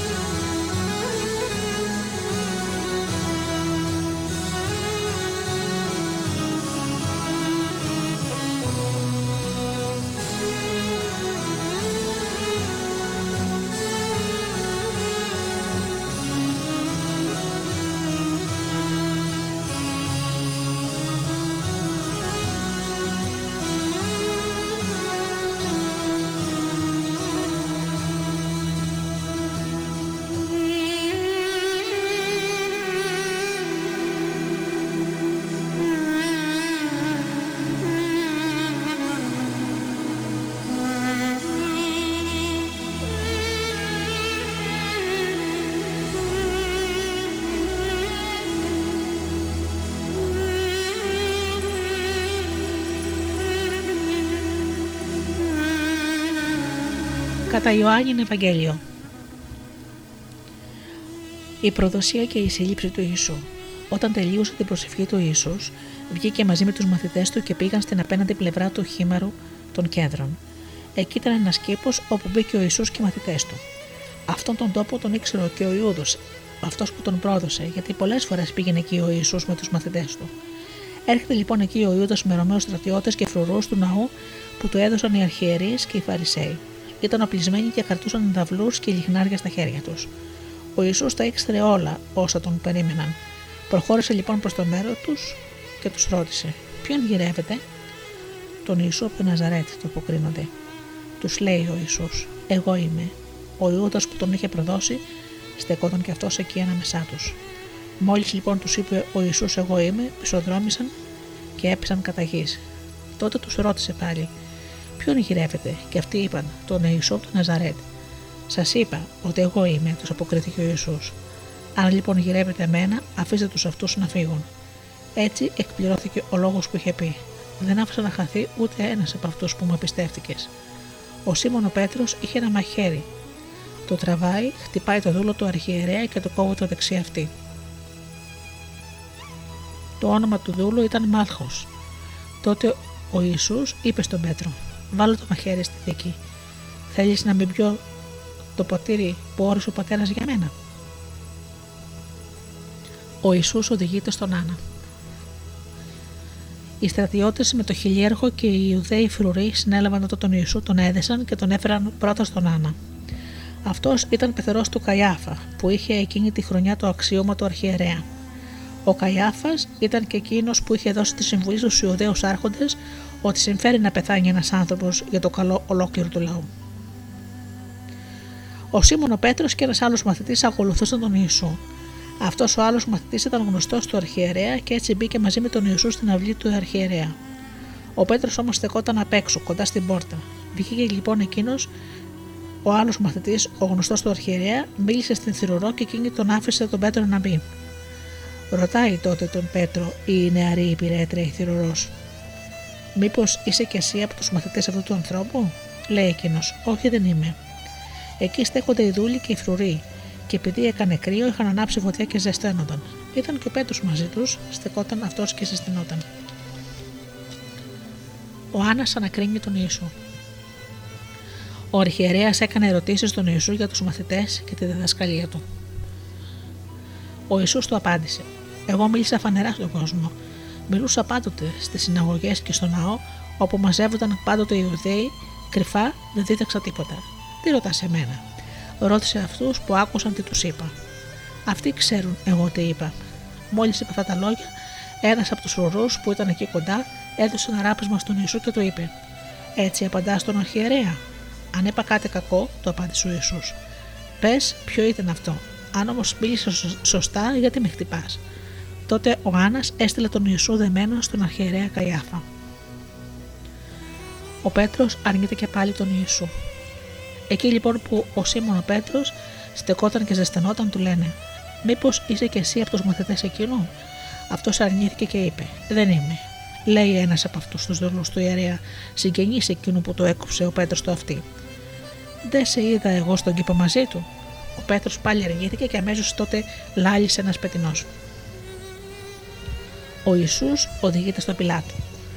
Μετά οδήγησαν τον Ιησού από το σπίτι του Καϊάφα στο πρατόριο. Ήταν νωρίς το πρωί. Οι Ιουδαίοι όμως δεν μπήκαν στο πρατόριο για να μην βεβαιωθούν, αλλά να φάνε το Πάσχα καθαρή. Ο Πιλάτος βγήκε έξω και τους λέει: Για ποιο αδίκημα κατηγορείτε από τον άνθρωπο, του αποκρίθηκαν. Αν δεν ήταν κακοποιός, δεν θα τον παραδίναμε σε σένα. Τους λέει τότε ο Πιλάτος: Πάρτε τον εσείς και δικάστε τον σύμφωνα με τον νόμο σας. Του λένε οι Ιουδαίοι: Σε εμάς δεν επιτρέπεται να επιβάλλουμε ποινή θανάτου σε κανέναν. Έτσι εκπληρώθηκε ο λόγος που είχε πει ο Ιησούς δηλώνοντας με τι είδους θάνατο θα πέθανε. Ο Πιλάτος μπήκε πάλι μέσα στο πρετόριο, διέταξε να φέρουν τον Ιησού και τον ρώτησε: Εσύ είσαι ο βασιλιάς των Ιουδαίων. Ο Ιησούς αποκρίθηκε: Το ρωτάς αυτό από μόνος σου, ή σου έχουν μιλήσει άλλοι για μένα; Μήπως εγώ είμαι Ιουδαίος, του απάντησε ο Πιλάτος. Ο λαός, ο δικός σου και οι αρχιερείς σε περέδωσαν σε μένα.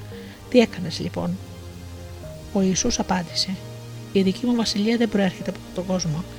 Αν η βασιλεία μου προερχόταν από τον κόσμο, οι στρατιώτες μου θα αγωνιζόταν να μην πέσω στα χέρια των Ιουδαίων αρχόντων.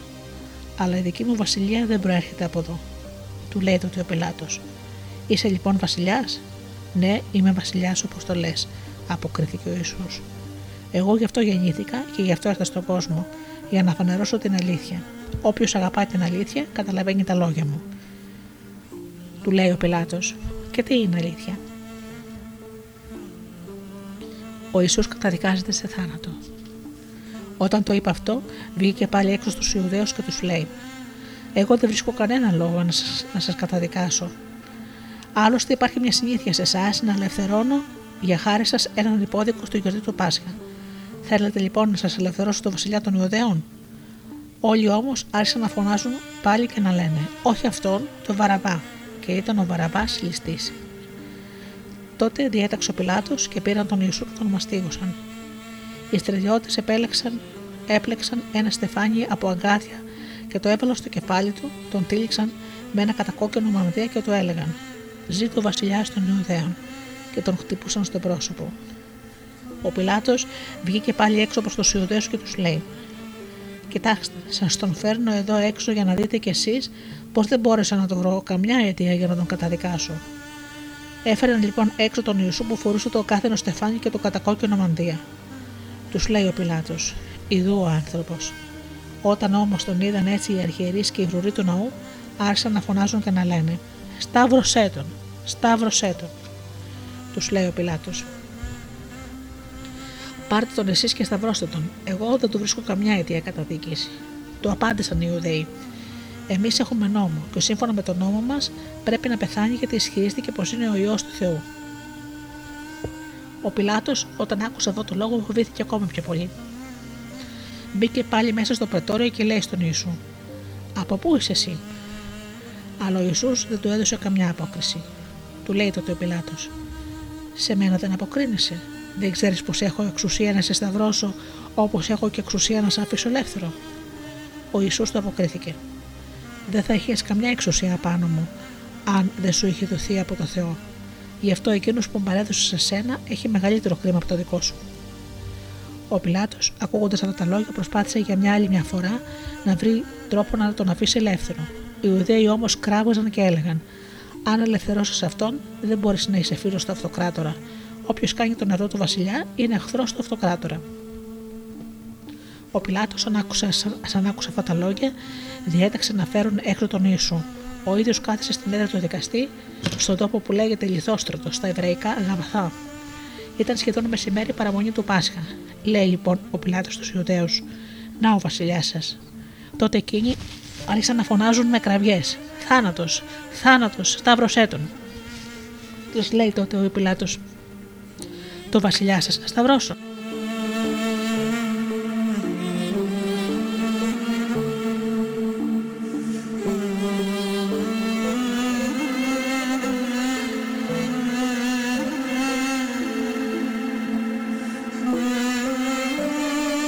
αποκρίθηκαν οι αρχιερείς. Δεν έχουμε άλλον βασιλιά εκτός από τον αυτοκράτορα. Τότε ο Πιλάτος τους τον παρέδωσε να σταυρωθεί. Η σταύρωση του Ιησού. Οι στρατιώτες λοιπόν παρέλαβαν τον Ιησού και ξεκίνησαν. Και βγήκε αυτός από την πόλη σηκώνοντας τους ώμους του το σταυρό μέχρι το λεγόμενο τόπο κρανίου. Στα εβραϊκά λέγεται Γολγοθά. Εκεί σταύρωσαν τον Ιησού. Μαζί τους σταύρωσαν άλλους δυο, τον έναν από τη μια μεριά και τον άλλον από την άλλη, και στη μέση τον Ιησού. Ο Πιλάτος διέταξε επίσης και έγραψε μια επιγραφή και την τοποθέτησαν πάνω στο σταυρό και έγραφε Ο Ιησούς ο Ναζωρέας βασιλιάς των Ιουδαίων. Αυτή την επιγραφή τη διάβασαν πολλοί από τους Ιουδαίους γιατί ο τόπος όπου σταυρώθηκε ο Ιησούς ήταν κοντά στην πόλη και η επιγραφή ήταν γραμμένη εβραϊκά, ελληνικά και λατινικά. Διαμαρτύρονταν λοιπόν οι ηχηρίε των Ιουδαίων στον Πιλάτο. Μην γράφεις βασιλιάς των Ιουδαίων, αλλά εκείνος είπε Είμαι βασιλιάς των Ιουδαίων. Τότε ο Πιλάτος αποκρίθηκε: Ό,τι έγραψα, έγραψα. Όταν λοιπόν οι στρατιώτες τάφωσαν τον Ιησού, πήραν τα ρούχα του και τα μίλησαν σε τέσσερα μερίδια, ένα μερίδιο για κάθε στρατιώτη. Πήραν επίσης και το χιτόνα που ήταν χωρίς καμιά ραφή, υφαντό ολόκληρος από πάνω μέχρι κάτω. Είπαν τότε μεταξύ τους: Α μην τον σκίσουμε, αλλά να ρίξουμε κλήρο για να δούμε ποιος θα τον πάρει. Έτσι εκπληρώθηκε η γραφή που έλεγε: Τα ρούχα μου μύρισαν μεταξύ τους και το αιμάτιό μου το έβαλαν στον κλήρο. Αυτά έκαναν οι στρατιώτες. Κοντά στο σταυρό του Ιησού στεκόταν η μητέρα του, η αδερφή της η Μαρία, η γυναίκα του Κλοπά και η Μαρία Μαγδαληνή. Ο Ιησούς όταν είδε τη μητέρα του και τον μαθητή που αγαπούσε να στέκεται πλάι της, λέει στη μητέρα του: Αυτός τώρα είναι ο γιος σου. Ύστερα λέει στο μαθητή: Αυτή είναι τώρα η μητέρα σου. Και από εκείνη την ώρα ο μαθητή την πήρε στο σπίτι του. Μετά από αυτό ο Ιησούς, γνωρίζοντας πως όλα είχαν φτάσει πια στο προκαθορισμένο τέλος, για να εκπληρωθεί η προφητεία της γραφή, λέει: Διψώ. Εκεί κοντά βρισκόταν ένας σκεύο γεμάτο ξύδι. Οι στρατιώτες βούτυξαν ένα σογκάρι στο ξύδι, το στήριξαν στην άκρη ενός κλωδιού από ίσοπο και το έφεραν στο στόμα του Ιησού. Εκείνος, όταν γεύτηκε το ξύδι, είπε: Τετέλεστε. Έγειρε το κεφάλι του και παρέδεσε το πνεύμα.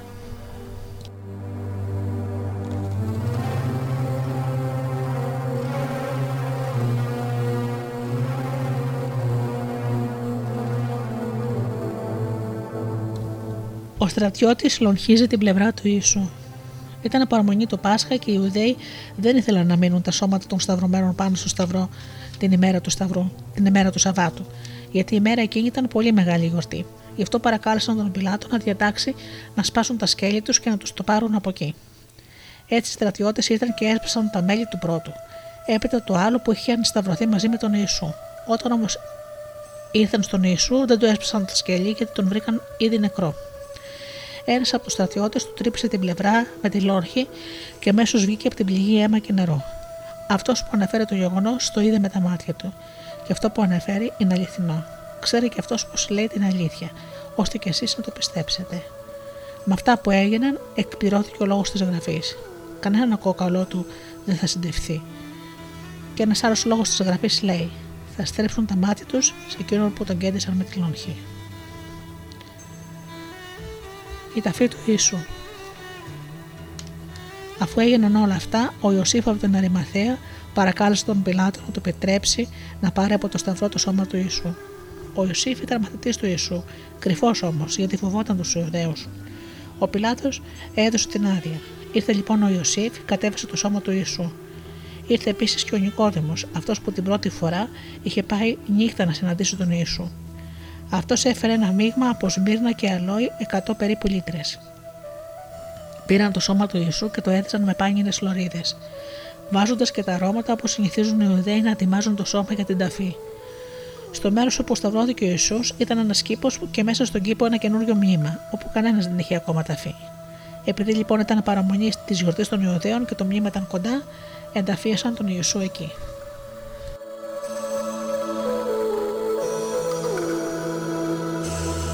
Το κενό μνήμα. Την πρώτη μέρα μετά το Σάββατο το πρωί, και ενώ ήταν ακόμη σκοτεινά, έρχεται η Μαρία η Μαγδαληνή στο μνήμα και βλέπει την πέτρα μετατοπισμένη από την είσοδο του μνημείου. Τρέχει λοιπόν και πηγαίνει στο Σίμωνα τον Πέτρο, τον άλλο μαθητή που ο Ιησούς τον αγαπούσε και τους λέει: Πήραν τον κύριο από το μνήμα και δεν ξέρουμε πού τον έβαλαν. Βγήκαν τότε έξω ο Πέτρος και ο άλλος μαθητής και ερχόταν στο μνήμα. Έτρεχαν και οι δυο μαζί. Ο άλλος μαθητής όμως έτρεξε γρηγορότερα από τον Πέτρο και έφτασε πρώτος στο μνήμα.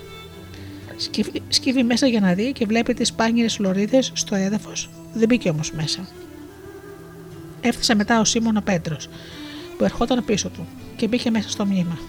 Εκεί βλέπει στο έδαφος τις πάνιερε λωρίδες κάτω και το σουτάριο με το οποίο είχαν δέσει το κεφάλι του Ιησού να μην είναι μαζί με τις λωρίδες, αλλά σε μια μεριά τυλιγμένο χωριστά. Εκείνη τη στιγμή μπήκε μέσα κι άλλος μαθητής που είχε έρθει πρώτος στο μνήμα. Τα είδε αυτά και πίστεψε, γιατί ως τότε δεν είχαν καταλάβει τη γραφή που λέει ότι σύμφωνα με το σχέδιο του Θεού ο Μεσία θα αναστενόταν από τους νεκρούς. Οι μαθητές έφυγαν τότε και γύρισαν πάλι στο σπίτι τους. Η εμφάνιση του Ιησού στη Μαρία. Η Μαρία όμως στεκόταν έξω από τον τάβλο, τον τάφο και έκλαιγε.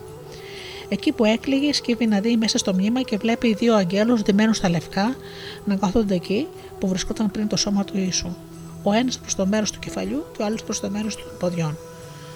Τη λένε τότε εκείνοι: Η γυναίκα γιατί κλε. Πήραν τον κυριό μου, τους λέει αυτή, και δεν ξέρω πού τον έβαλαν.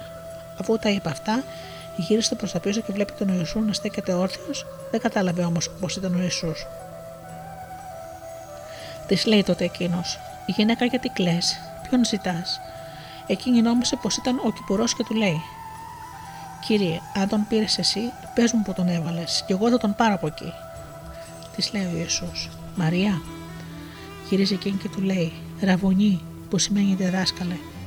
Μη μ' αγγίζει, της λέει ο Ιησούς, γιατί δεν ανέβηκα ακόμα προς τον πατέρα μου. Πήγαινε όμως στους αδερφούς μου και πες τους: Ανεβαίνω σε εκείνον που είναι δικός μου και δικός σας πατέρας, δικός μου και δικός σας Θεός. Πηγαίνει τότε η Μαρία Μαγδαληνή στους μαθητές και τους αναγγέλει. Είδα τον κύριο και διηγήθηκε αυτά που της είχε πει. Η εμφάνιση του Ιησού του με στους μαθητές. Την ίδια εκείνη μέρα, δηλαδή την πρώτη μέρα του Σαββάτου, μετά το Σάββατο, όταν βράδιασε και ενώ οι μαθητές ήταν συγκεντρωμένοι κάπου με κλειστές πόρτες, επειδή φοβούνταν τις Ιουδαϊκές αρχές, ήρθε ο Ιησούς, στάθηκε στη μέση και τους λέει: Ειρήνη σε εσάς. Οι μαθητές χάρηκαν που είδαν τον κύριο. Ο Ιησούς τους είπε πάλι: Ειρήνη σε εσάς. Όπως ο πατέρας έστειλε εμένα, έτσι στέλνω κι εγώ εσάς. Έπειτα από τα λόγια αυτά, φύσηξε τα πρόσωπά τους και τους λέει: Λάβατε πνεύμα άγιο. Σε όποιους συγχωρέσετε τι αμαρτίε, θα τους είναι συγχωρεμένες. Σε όποιους τι κρατήσετε συγχώρετε, θα κρατηθούν έτσι. Ο Ιησούς και ο Θωμάς.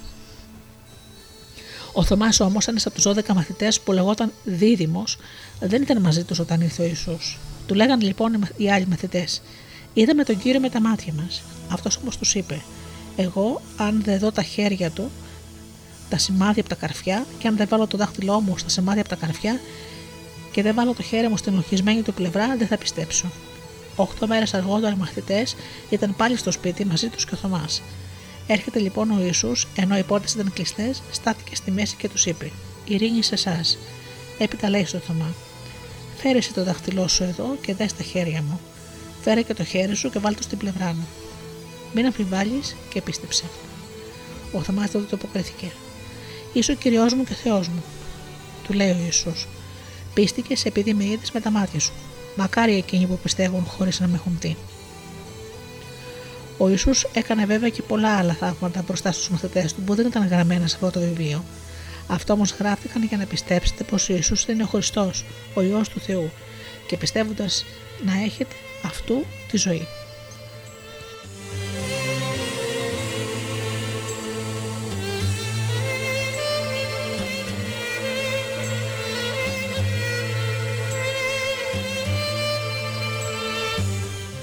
η εμφάνιση του Ιησού στους 7 μαθητές. Αργότερα ο Ιησούς εμφανίστηκε πάλι στους μαθητές στην όχθη της Τιβεριάδας. Και να πώς εμφανίστηκε. Ήταν μαζί ο Σίμων ο Πέτρος, ο Θωμάς που λεγόταν Δίδυμος, ο Ναθαναήλ που καταγόταν από την Κανά της Γαλιλαίας, οι δύο γη του Ζεβεδαίου και οι άλλοι δύο από τους μαθητές του. Τους λέει ο Σίμων ο Πέτρος: Πηγαίνω να ψαρέψω. Ερχόμαστε κι εμείς μαζί σου, του λένε εκείνοι. Βγήκαν έξω και αμέσως ανέβηκαν στο πλοίο, αλλά όλοι εκείνη τη νύχτα δεν έπιασαν τίποτα. Όταν πια ξημέρωσε, στάθηκε ο Ιησούς στο γυαλό. Οι μαθητές όμως δεν ήξεραν ότι ήταν ο Ιησούς. Τους λέει τότε ο Ιησούς: Παιδιά, μήπως έχετε κάτι για προσφάγη; Όχι, το αποκρίθηκαν. Εκείνος τότε τους λέει: Ρίξτε το δίχτυ στην δεξιά μεριά του πλοίου και θα βρείτε ψάρια. Πραγματικά. Έριξαν το δίχτυ και τα ψάρια ήταν τόσο πολλά που δεν μπορούσαν να τραβήξουν το δίχτυ. Λέει τότε στον Πέτρο μαθητής εκείνου που ο Ιησούς τον αγαπούσε. Ο κύριος είναι. Μόλις άκουσε ο Σίμων ο Πέτρος πως είναι ο κύριος, ζώστηκε το ημάτιό του επειδή ήταν γυμνός και ρίχτηκε στο νερό. Οι άλλοι μαθητές ήρθαν με το πλοιάριο σέρνοντας το δίχτυ με τα ψάρια, γιατί δεν απήχαν από τη στεριά παρά 100 περίπου μέτρα. Όταν αποβιβάστηκαν στα στεριά, βλέπουν εκεί να μένει μια ανθρακιά και ένα ψάρι πάνω στη φωτιά και ψωμί. Τους λέει ο Ιησούς: Φέρτε τα ψάρια που πιάσετε τώρα. Ανέβηκε στο πλοίο ο Σίμων ο Πέτρος και τράβηξε το δίκτυ στη στεριά, γεμάτο μεγάλα ψάρια για την ακρίβεια 153. Και ήταν τόσο πολλά τα ψάρια, το δίκτυ δεν είχε σκιστεί. Ελάτε να φάτε, τους λέει ο Ιησούς. Και κανείς από τους μαθητές δεν τολμούσε να τον ρωτήσει: Εσύ ποιος είσαι, γιατί ήξεραν πως είναι ο κύριος. Έρχεται ο Ιησούς, παίρνει το ψωμί και τους το μοιράζει. Το ίδιο έκανε και με το ψάρι. Αυτή ήταν η τρίτη εμφάνιση του Ιησού στους μαθητές μετά την ανάστασή του.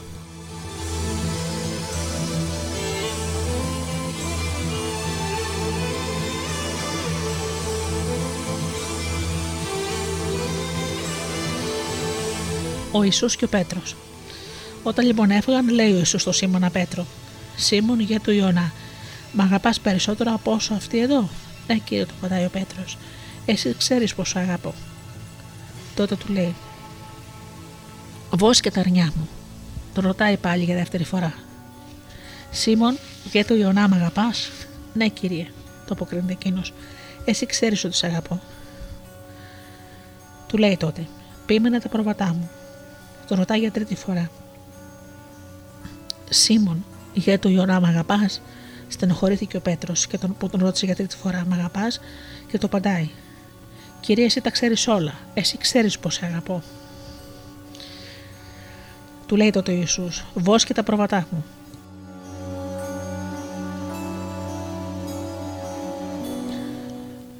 Όταν ήσουν νεότερος, έδαινες τη ζώνη στη μέση σου και πήγαινες όπου ήθελες. Εσύ. Όταν όμως γεράσεις, σε βεβαιώνω πως θα απλώσεις το χέρι σου και κάποιος άλλος θα σε ζώσει και θα σε πάει εκεί που δεν θέλεις. Αυτό το είπε για να δείξει με ποιον θάνατο θα δόξωσε το Θεό. Και αφού το είπε αυτό, του λέει: Ακολούθησέ με. Γύριζε το, το Πέτρος και βλέπει να ακολουθεί και ο μαθητής που ο Ιησούς τον αγαπούσε, εκείνος που στον δείπνο είχε γυρίσει στο στήθος του και του είχε πει: Κύριε, ποιος είναι αυτός που θα σε προδώσει. Όταν λοιπόν είδε, το Πέ... είδε ο Πέτρος, λέει στον Ιησού: Κύριε, και με αυτόν τι θα γίνει; Ο Ιησούς του λέει: Κι αν εγώ θέλω αυτός να με περιμένει, ώσπου να ξανάρθω, τι έχει να κάνει αυτό με σένα; Εσύ ακολούθησέ με. Διαδόθηκε λοιπόν αυτός ο λόγος στους αδερφούς, ότι δηλαδή ο μαθητής εκείνος δεν θα πεθάνει. Ενώ ο Ιησούς δεν το είπε πως δεν θα πεθάνει, αλλά κι αν εγώ θέλω αυτός να με περιμένει, ώσπου να ξανάρθω, τι έχει να κάνει αυτό με σένα; Αυτός είναι ο μαθητής που επιβεβαιώνει αυτά τα γεγονότα και που τα έγραψε. Και εμείς ξέρουμε πως λέει την αλήθεια. Υπάρχουν κι άλλα, πολλά που έκανε ο Ιησούς που αν γραφτούν ένα προς ένα, ούτε ο κόσμος ολόκληρος δεν θα χωρούσε, νομίζω, στα βιβλία που θα έπρεπε να γραφτούν. Αμήν.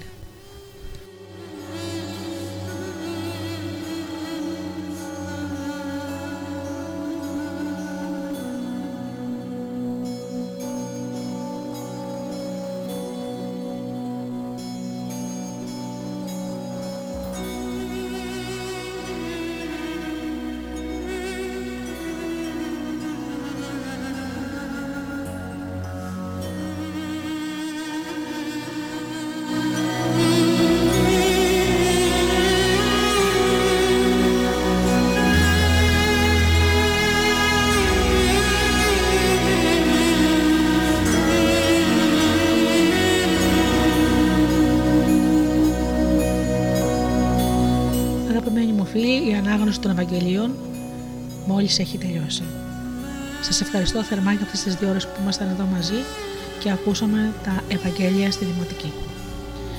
Εύχομαι σε όλους σας καλή Ανάσταση, καλό Πάσχα, με ευλογίες, αγάπη και χαρά στο σπιτικό σας. Αγαπημένοι μου φίλοι, θα τα ξαναπούμε την άλλη Παρασκευή όπως πάντα στις 8. Καλό σας βράδυ.